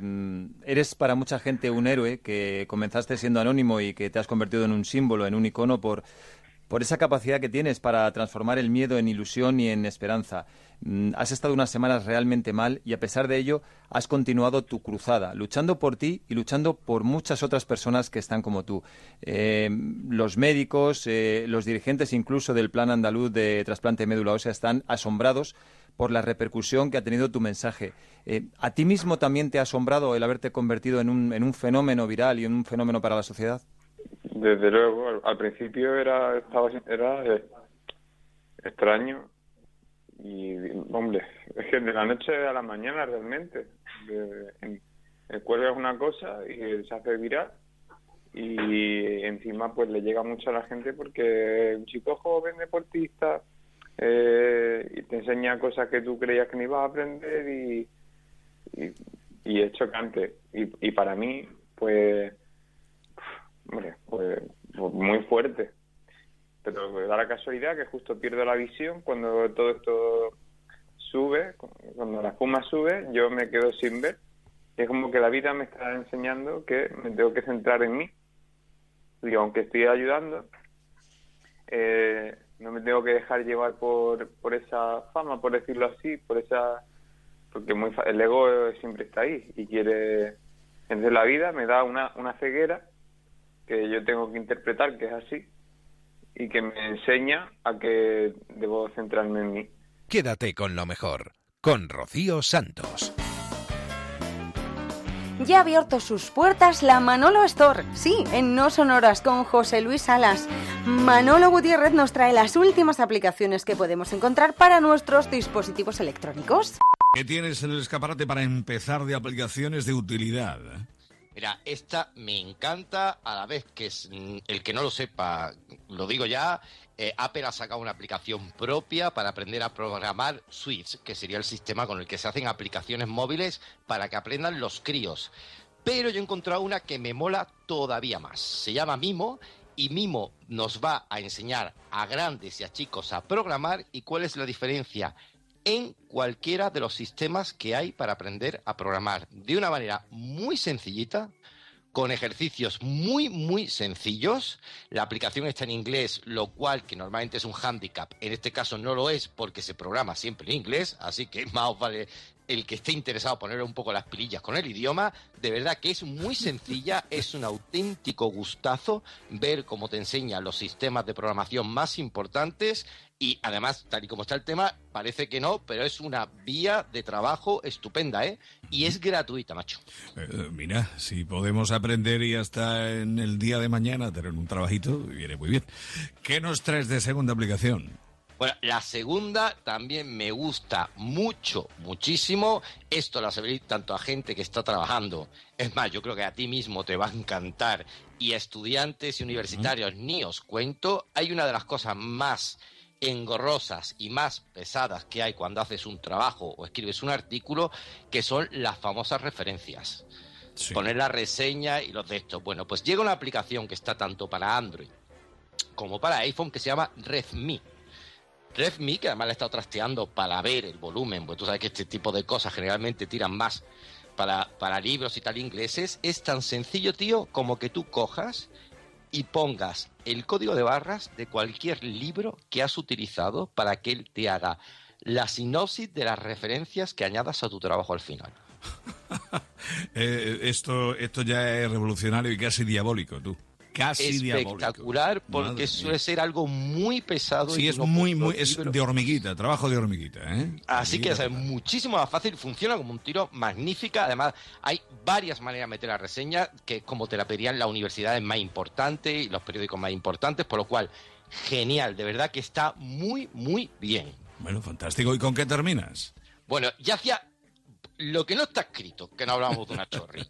Pero es que esta me ha llegado al alma, tío, porque es que además no nos quedaba ya otra. Quiero decir, esto hay que tomárselo ya a choteo. Todos conocemos la película Fast and the Furious. Bueno, Pues y, nos y llega todas una- sus versiones, eh, Ya Manolo. te digo. Pues hay una, una app que se llama Pack to Furious, que es ni más ni menos que a los cuatro principales candidatos corriendo para intentar conseguir el, el pacto. Es- Las frases no tienen desperdicio de cada uno de Qué ellos. bueno, tú. O sea, cuando Pablo Iglesias se cae por una carrera a cuatro, que es un enderrunner de este de toda la vida, dice por Venezuela, el otro le dice al otro, eh, uy, cuidado que creo que tiene algo, algo de, ¿cómo se llama esto? De corrupción en la cara. O sea, Bueno, con bueno. muy poca vergüenza, muy divertida, de verdad, para reírnos, porque es que no nos queda otra, macho, porque es que de verdad, y además te va a decir cuánto tiempo ha durado tu negociación dependiendo del tiempo que seas capaz de correr sin quedarte sin ninguno de ellos. Fantástico tú, fantástico. All I need's a little love in my life. All I need's a little love in the dark. A little, but I'm hoping it might kickstart me and my broken heart. I need a little loving tonight. Hold me so I'm not falling apart. A little, but I'm hoping it might kickstart me and my broken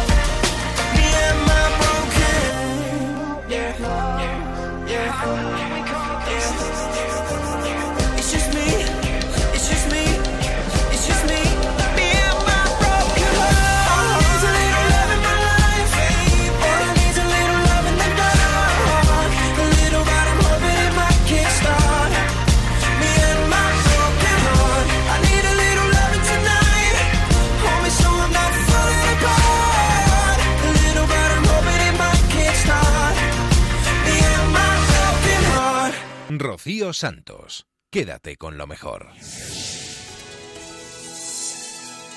¿Sabían ustedes que España es pionera en exploraciones bajo el agua? Se han recuperado 34 objetos que viajaban en la fragata Nuestra Señora de las Mercedes. Nos lo cuenta Elena Gijón en Noticias Mediodía.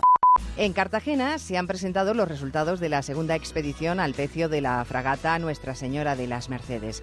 Seguramente lo recuerden si les hablo de Odyssey y del tesoro de 600.000 monedas de oro y plata que intentó expoliar la empresa Caza Tesoros. Pues bien, a principios de mes los investigadores españoles volvieron al lugar del hundimiento y a pesar del mal tiempo han recuperado 34 objetos. Por ejemplo, diversas piezas de la vajilla de oro y plata de la fragata. Esto convierte a España en pionera en exploraciones bajo las aguas, como nos ha explicado Iván Negueruela, director del Museo Nacional de Arqueología Subacuática. El hecho de que se haya producido la segunda expedición y el hecho de que hayamos incrementado en mucho la precisión de nuestra investigación ha sido para mí una satisfacción total.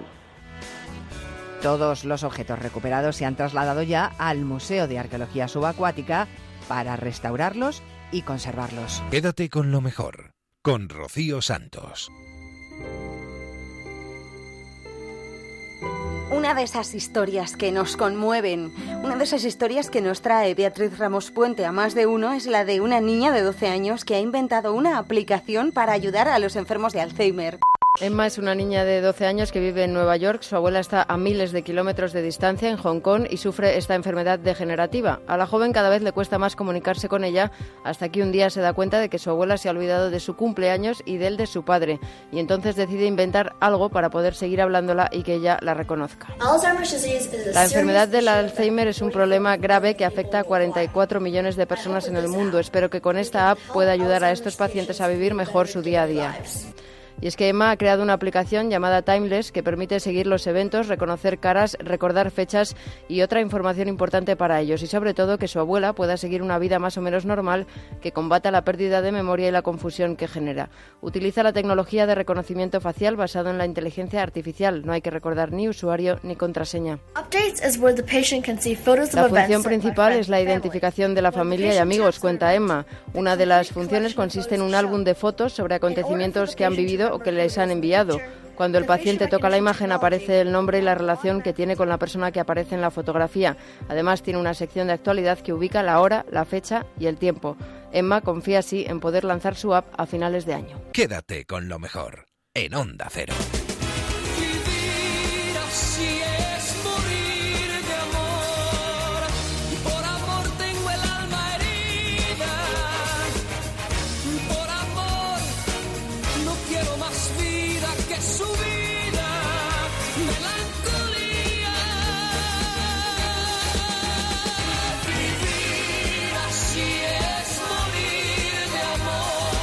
Le llaman el Romeo de la canción o el rey de la balada romántica. Camilo VI estuvo en Te doy mi palabra charlando con Isabel Gemio y celebrando sus 70 cumpleaños. Camilo VI, tú te ves en el espejo y cómo te ves con 70 años. Yo ni me miro. Desde este primer éxito, algo de mí, tantos éxitos, tantos escenarios, recorriendo el mundo. Has cumplido 70 años ayer. Tú no eres un hombre nostálgico. Los años no te pesan por lo que me estás diciendo. Ni, te pesan los años ni la nostalgia, ni yo Camilo. tampoco. Estás delgadísimo, chico. Te tengo man- te tengo la, misma, la misma talla que... Pero que no eres nostálgico, Camilo, de tiempos pasados. No, vivir del, del recuerdo y del, de- de- del ayer, eso es que no sirve de, de nada. O sea, hay que tener un pasado, por supuesto.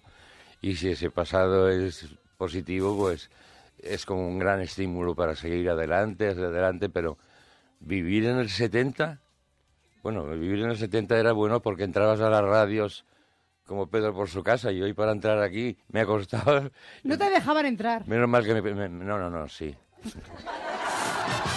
Pero menos mal que me, que, que me, han con- me conocen, porque si no me quedo fuera. ¿No traías el DNI? No, nadie me dijo nada. no- Camilo, ¿vas por la vida sin DNI? No, sí tengo. No, ya, claro, porque viajas y esas cosas, pero, Sí, pero- ¿vas por la vida sin DNI? Sí, claro, con Sí. Camilo VI me vale. Con mi cara me vale. Oiga usted, ¿no hace falta que le diga quién soy? Pues no, eh, pues mejor.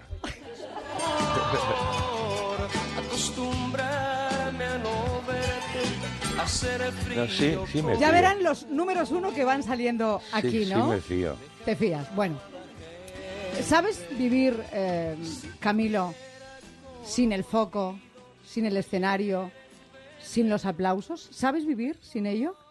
Completamente. Sí, sí, sí. sí, eh, Si no estaría ensordecido, estaría atrofiado, estaría acaparado por el entorno, me habrían robado mi yo. Y no se puede, yo tengo que ser una persona normal y corriente y cuando sales de, de- un escenario, de un sitio donde estás trabajando o colaborando o lo que sea, yo sigo siendo Camilo.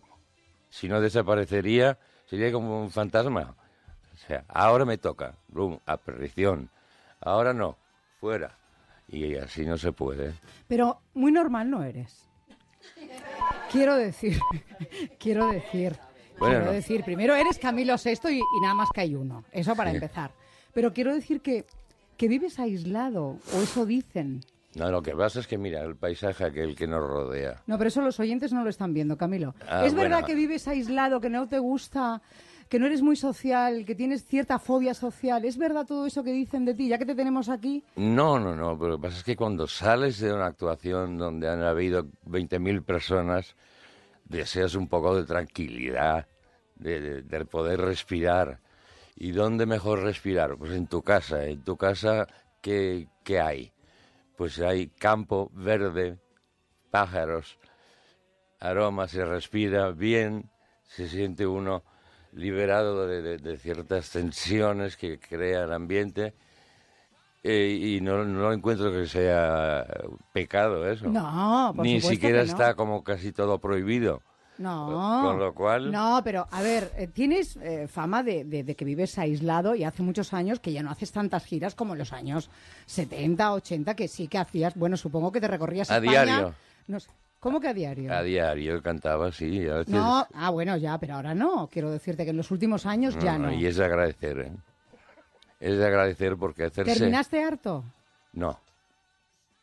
Terminé lleno, estimulado, satisfecho, recargado, con mucha fuerza, energía y todo bueno, como para decir, vamos a tomárnoslo esto con más calma, con De otra manera. mejorando todo lo que se ha podido hacer, pero que todo ha sido una experiencia tras experiencia y no terminé harto, ¿no? ¿No? Porque de hecho estoy aquí. No, no, no. Eh, Estás aquí con esta recopilación de grandes éxitos, eh, con alguna Es sorpresa, con alguna un- rareza. Es un bonito y gran homenaje a, a toda esta gente y toda la que no cabe aquí en el mundo, con canciones de un LP de Camilo 70 y lleva canciones inéditas, canciones que no han salido en CD o en vinilo, hasta canciones habladas. Lo que es una joya. Es una joya. Es una joya, sí. Pero si tus fans tienen ya todas tus canciones. No, no, todas no. ¿No? No, no, no. Uy. Y las que no cabían en este LP. o sea que ¿Cuántas canciones habrás compuesto? en mi vida no, no soy de contar. No eres de contar. Rocío Santos. Quédate con lo mejor.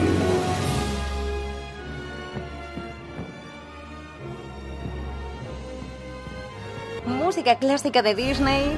Esto es eh, la sintonía que inaugura todas las películas de esta gran productora para hablar de Fiona Mutesi, que es una niña ugandesa de 20 años a la que Disney va a llevar su vida a la gran pantalla. No puedo creer que sea sobre mi vida. ¿Quién soy yo? Una persona no conocida que lucha por conseguir comida, que no tenía dónde dormir. Ver que han escrito sobre mi vida y que ahora una película es increíble. Se llama Fiona Mutesi. Es una niña ugandesa y es nada menos que la factoría Disney la que va a llevar su vida a la gran pantalla, al cine. La vida de Fiona. Tiene ahora 20 años. Nació en una chabola de Katwe, el peor suburbio de Kampala, la capital ugandesa, donde los índices de analfabetismo son altísimos y donde las mujeres son madres cuando apenas han llegado a la adolescencia. Fiona era una de esas crías. A los nueve años tuvo que dejar los estudios y empezó a trabajar, hasta que a los 14 descubrió un día a unos chicos jugando al ajedrez. Se sentó con ellos. Pidió que le enseñaran a mover las fichas y se refugió en el ajedrez como válvula de escape. Su habilidad y estrategia le hizo mejorar a gran velocidad, tanto que empezó a competir. La primera vez que dejó su barrio y se subió a un avión tenía 16 años y volaba hacia Siberia para eh, competir representando a Uganda en las Olimpiadas de Kanti-Mansisk. A partir de ahí consiguió una beca de estudios, aprendió a leer y se propuso estudiar Derecho. Sigue entrenando el ajedrez y acaba de participar en sus segundas Olimpiadas. Vive interna en la escuela donde estudia y los fines de semana regresa al suburbio donde nació a visitar a sus hermanos y su madre. Su vida sigue sin ser fácil, pero Disney la ha convertido ya, y ojo al título de la peli, en la reina de Katwe. Let it go, let it go.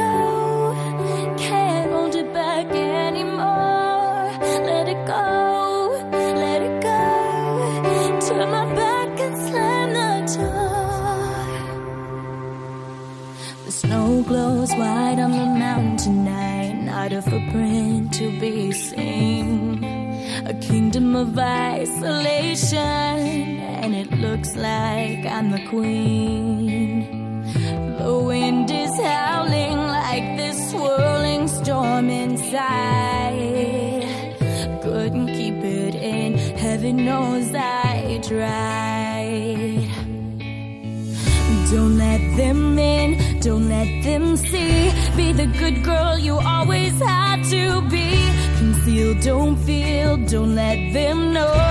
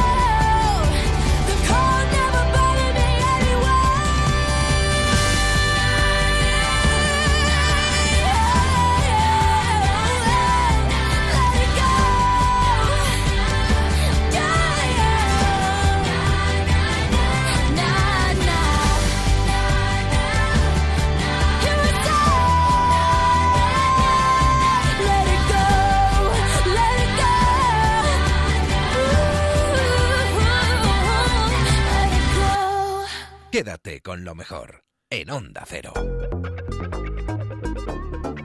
Hace unos días José Ramón de la Morena entrevistaba a Andrés Iniesta en el Transistor. Una entrevista que dura algo más de una hora, que ustedes pueden escuchar al completo en nuestra página web, en ondacero.es. Pueden descargar el podcast y pueden escuchar también los fragmentos. Aquí hemos elegido dos de ellos uno de ellos que habla del Mundial y otro que habla de su mujer. Escuchamos el primero, ese gran momento en el que Iniesta marca el gol en el Mundial de Sudáfrica y le cambia la vida para siempre. Llega el Mundial de Sudáfrica y... ¿Te acuerdas que yo te dije que estábamos escribiendo un diario y te dije, he soñado que vas a marcar el gol? Digo, me tienes que escribir el epílogo. Y joder, ¿te acuerdas? Sí, sí, claro que me acuerdo. Es que yo cuando lo conté en el libro me quedé como un gilipollas porque dije, la gente no se lo va a creer. Madre mía, tonto lo vas a decir que le has dicho. Pero te juro, bueno, tú lo sabes, que te dije, escríbeme el epílogo cuando vengas de regreso con Ana en el avión, porque he soñado que mañana, que mañana vas a marcar el, vas a marcar el gol. Muy positivo. pero no, pero sí, pero yo, yo no pensaba que iba a ser el, o sea, yo sabía que ibas a marcar el gol, había tenía esa había tenido ese presentimiento, que ibas a marcar el gol de la victoria, pero no en la prórroga ni en un bueno, iremos a lo mejor 1-1 y, y, en la segunda parte marcará él el 2-1. Ese fue mi presentimiento, ¿no? No no de esa manera, ¿no? Pero pero todo salió fantástico, ¿eh?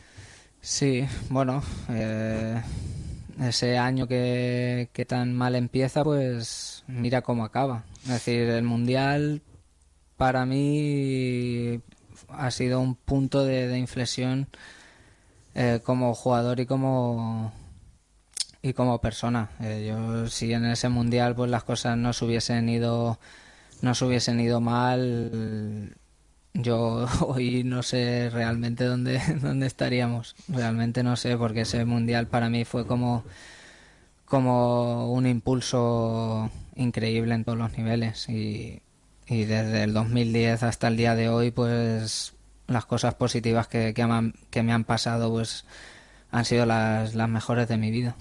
Em, después de marcar ese gol, llevabas la camiseta de Jarque debajo. O sea que tú también tenías el presentimiento de que ibas a marcar el gol. No, no, yo tenía las ganas de dedicarle el mundial, de haber ganado el mundial y al final pues eh, también dedicarle ese triunfo que era tan tan importante para, para todos y mira mira el guion que salió al final algo que no nadie puede, puede imaginar. Em, mm, dijiste, después del gol escuché el silencio. ¿Cómo se puede escuchar el silencio cuando hay 100.000 personas chillando? Bueno, pues yo, lo, escuché, lo escuché, bueno, es, difícil de explicar porque si hay silencio no, no se escucha nada, ¿no? Pero, pero es una sensación rara, ¿no? De, de, estar ahí solo con, con el balón y, y querer hacer gol. Sí, es una sensación que dura nada, eh, un segundo, dos, pero, pero bueno, recuerdo que, que fue esa sensación así. Quédate con lo mejor, con Rocío Santos. Otro momento interesante de la entrevista, bueno, la entrevista en sí entera es interesantísima, pero claro, no podemos reproducirla entera porque se nos iría la mitad del programa. Otro gran momento de esa entrevista de José Ramón de la Morena a Andrés Iniesta fue cuando le preguntó cómo conquistó Andrés a su mujer. Me fui una, una noche con, con, un amigo a, a dar una vuelta por, por, por algunos sitios de, de Mataró y... Tú no eres de mucho de salir por la noche. No, no, no, soy, pero, pero bueno, eh, puedes seguir tranquilamente, ¿no? hace falta hacer, hacer nada raro. y fuimos ahí y, mira, pues la vi allí en la barra, que estaba ahí de casualidad. Porque tú estabas estudiando y estabas haciendo esa noche una suplencia. Ana, ¿cómo fue? Yo estaba haciendo Derecho desde entonces y, y, nada, y era un pub donde acostumbrábamos a salir los sábados nosotras con las amigas y como nos, allí nos conocemos todos porque al final es un pueblo, esa, esa noche de San Juan hubo dos bajas que no podían estar y nos lo ofrecieron a mí y a mi mejor amiga Silvia. Y como... ¿Y le viste entrar a él? Bueno, nos, nos avisaron que iba a venir Iniesta, la ah. verdad, pero... ¿Pero a ti te gustaba el fútbol? No. No te gustaba nada. ¿Y sabías quién era Iniesta? Bueno, te sonaba, te sonaba, todo el mundo le sonaba, ¿no? a todo 2007. Ya, ¿Eh? ya bueno, pues sí, sí, bueno, pero eh, si, no les gusta el, si no les gusta el fútbol, pues, pues muchas veces dices, bueno, pues muy bien. Sí, me sonaba, pero no, en casa lo veíamos los partidos del Barça, pero poco más. y... No, nos dijeron que iba a venir y mi amiga, que es todo lo contrario a mí, que es muy futbolera y demás. Te dijo, ay Ana, que viene, que viene Andrés, preséntamele si viene y tal. Bueno, déjame que le sirva yo, le sirvo yo. Sí, sí, y, y se acercó a la barra, se acercó a la barra y ¿qué pidió? ¿Y qué, le pediste a Silvia? No, no me acuerdo. Yo es que estaba pendiente de... Dije a mi amigo, pide algo, yo sí, sí, solo estaba pendiente de ella. Bueno, tú, tú no le serviste nada. No, no. Luego nos presentaron al final de la noche y... Y ya está. Y para mí se acabó ahí. Y ahí se acaba todo. Y entonces tú le dices a tu amigo que te dé el teléfono. Y tu amigo dice, no lo tengo. Que a lo mejor el pobre no lo tenía. claro, seguramente no lo, no lo tenía. Ana había hecho una suplencia esa noche y ya. Y tú seguiste dándole la matraca. Que me des el teléfono. Pues si no me das el teléfono, no me vuelvas a llamar, que no te, que no te cojo el teléfono. No, después de insistir, porque bueno, tú entiendes que si, si, es, si es tu amigo o es tu amiga, pues, pues tendrás su, su teléfono. Si es amigo. Claro, otra cosa es que hubiese dicho, no, no la conozco de nada. Y por fin te lo manda. Y ya lo mando y bueno, pues ya le mandé el mensaje. No tuviste, no tuviste narices a llamarla de verdad, ¿no? Simplemente un mensajito, ¿no? Bueno, porque tampoco era plan de, que no te atreviste, entrar que no, Que no te atreviste. y el mensaje le dijiste, a ver si nos vemos, ¿no? O algo así, ¿no? No, no me acuerdo. ¿Te acuerdas, bribón? Solo se presentó. Sí, soy Andrés. Soy Andrés. Sí, Nos sí. conocimos el otro día. Sí, y ya está. Pero no dije Iniesta, era Andrés solo. No sé, claro, nos ha vacilado. y te, le contestaste inmediatamente. ¿Y se lo dijiste a Silvia? Dijiste, Silvia, ¿a quién? Antes de contestar, llame a claro, Silvia. Silvia, ¿quién dirás que me ha llamado? Y, y Silvia, pf, yo qué sé. No, ya sospechaba. ¿no? Sospechaba, sí, sí. Ya llevábamos unos, un tiempo de... de este llevo sí que le llamo. Sabía, sí. Y, y la, la primera cita, ¿la primera cita sí. dónde fue? La primera cita fue en Caldetas, por uh -huh. allí, por donde yo vivo. Uh -huh. Y nada, fuimos a cenar un día. Y nada, ese día... ¿Y cómo, cómo lo llevaste? Porque entrar en el mundo de estos, entrar en su mundo... Bueno, es... Al principio, ¿no? No, la verdad que él, como lo veis, ¿no? Sí. No es una persona que se crea, toca de pies en el suelo y la verdad que no ha sido difícil. Es más difícil eh, llevar el día a día, de coincidir con la gente y calendarios eso, y demás. Te preguntar. Eso... Pero lo que es el mundo, nosotros seguimos estando en nuestro mundo, ¿sabes? Que, que al final yo sigo manteniendo mi gente, mis amigos, mi familia y él también es muy así, por lo tanto. Pero, no... pero por ejemplo, en, en el libro eh, cuentas, ¿no? Cuando hablas tú que, por ejemplo, que, que eh, tu cuñado, ¿no? El que supongo que es el que está casado con tu hermana, ¿no? Que, que el fútbol, nada, que no entiende nada y que las conversaciones son deliciosas porque dice, pues salimos a cenar y hablamos de todo menos de fútbol, no le interesa para nada y tal. Y es cuando tú disfrutas, ¿no? Porque eso de llegar a un restaurante y que, joder, ¿cómo que bien estuviste anoche? Joder, vaya la que le diste. Bueno, pero al final...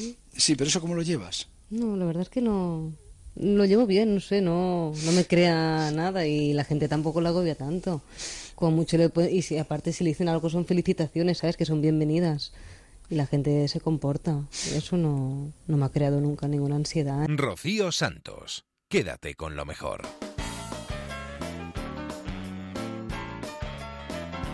Llega uno de los momentos divertidos de Onda Cero, es el de las gambadas que recoge ella eficientemente María Hernández en la brújula.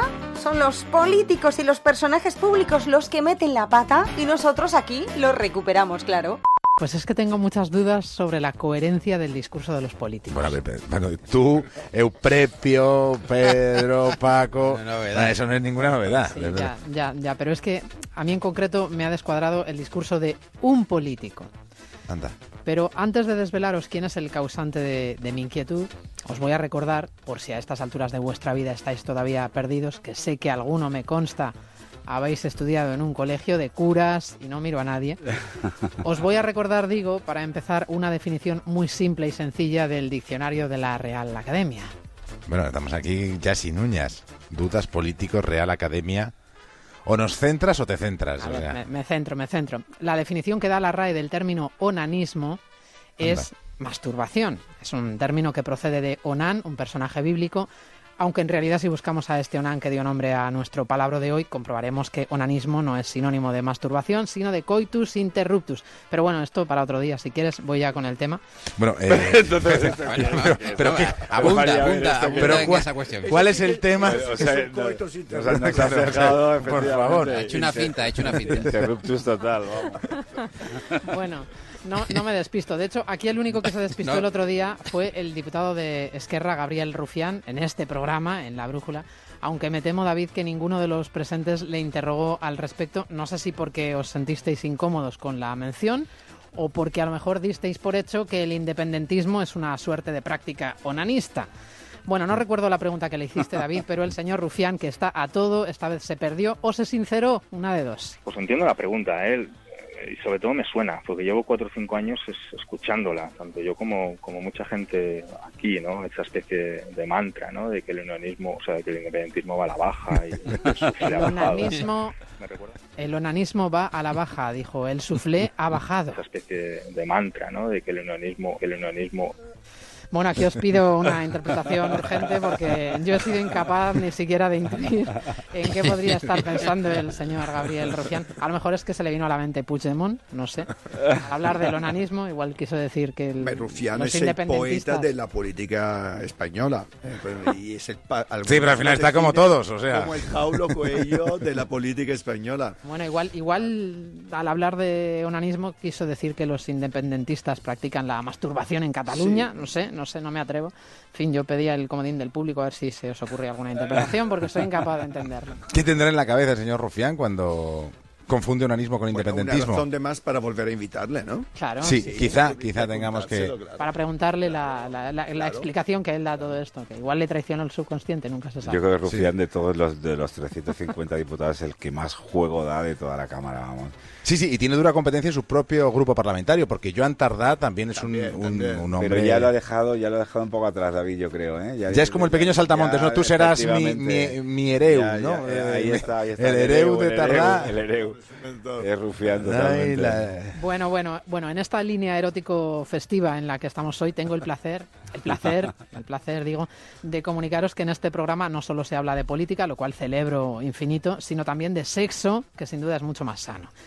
Ya si el sexo es con Ciudadanos, con el partido de Rivera, pues igual la cosa se nos desvía un poco. Pero de esto sabe algo Eupropio. Eupropio va por ti. A ver, a ver.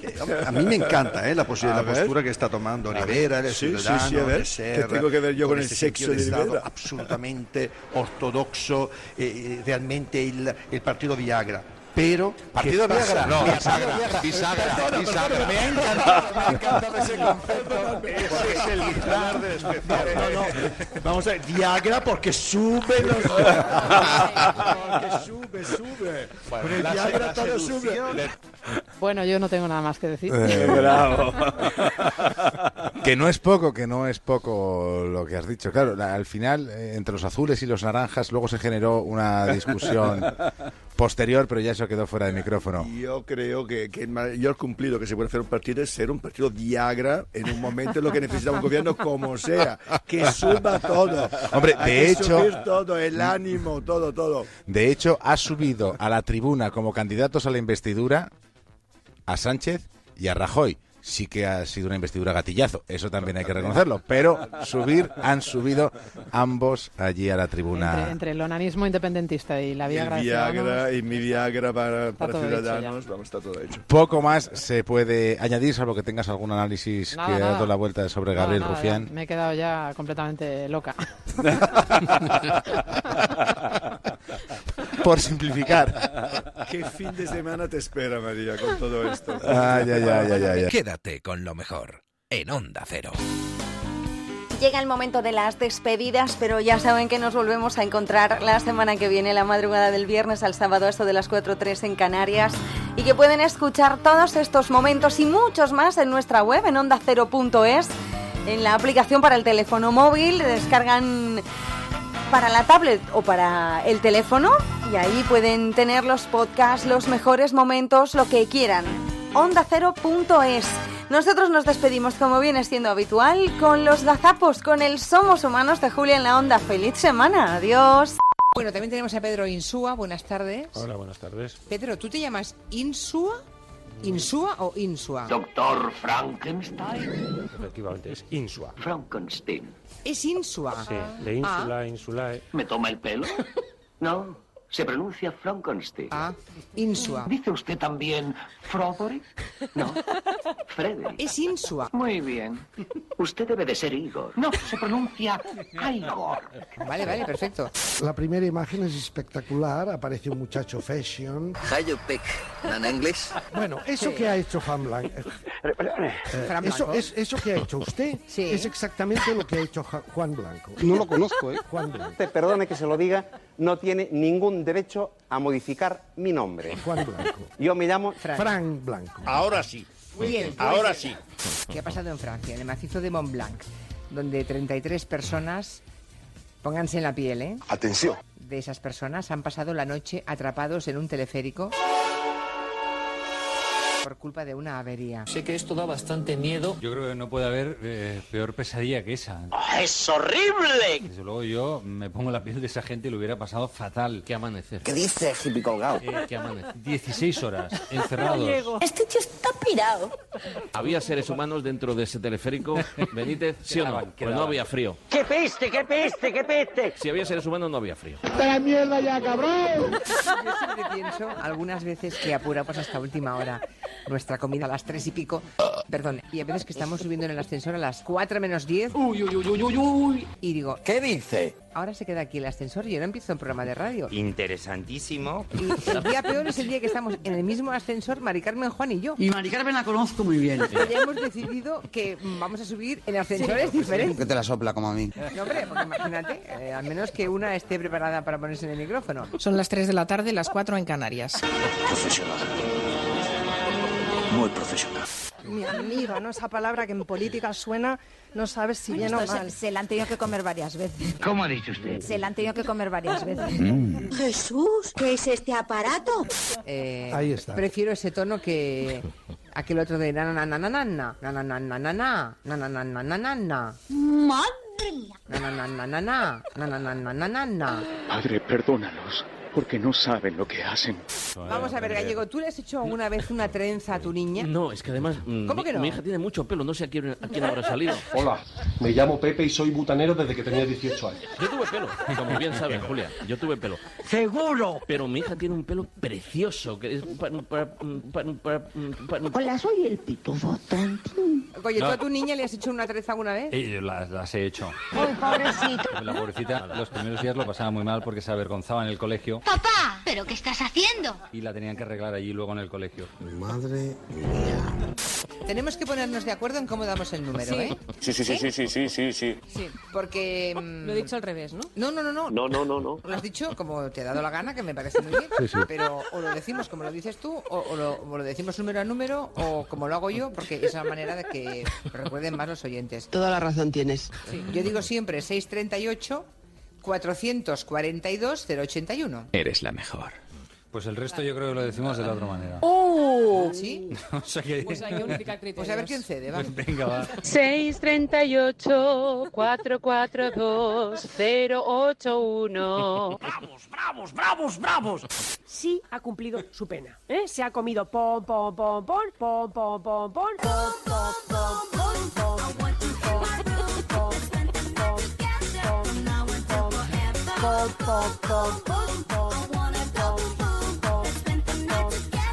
Se la han tenido que comer varias veces. Mi hija tiene mucho pelo, no sé a quién, a quién habrá salido. Hola, soy butanero. No sé a quién, a quién habrá salido. Pónganse en la piel, ¿eh? Yo tuve pelo. Se la han tenido que comer. Tenemos que ponernos de acuerdo en cómo damos el número, ¿eh? 638 442 081. ¿Y qué somos? La miseria, los truanes, los pillos, los canallas. No, hija, no. ¿Qué somos? Somos humanos.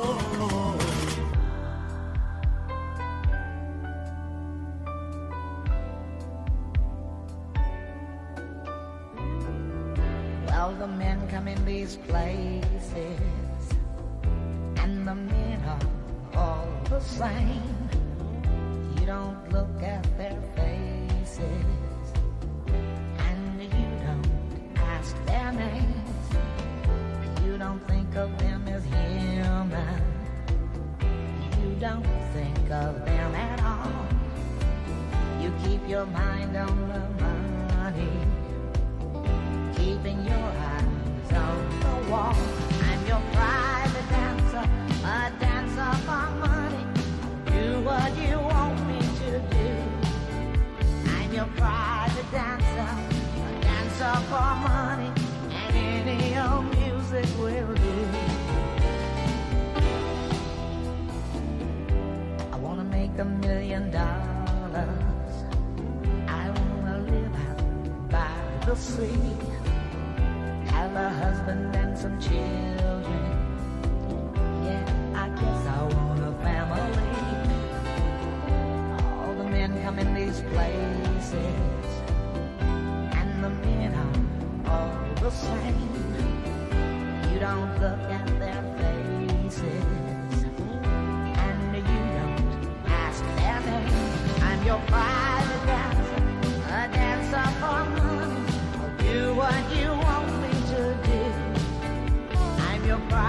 dancer, a dancer for money.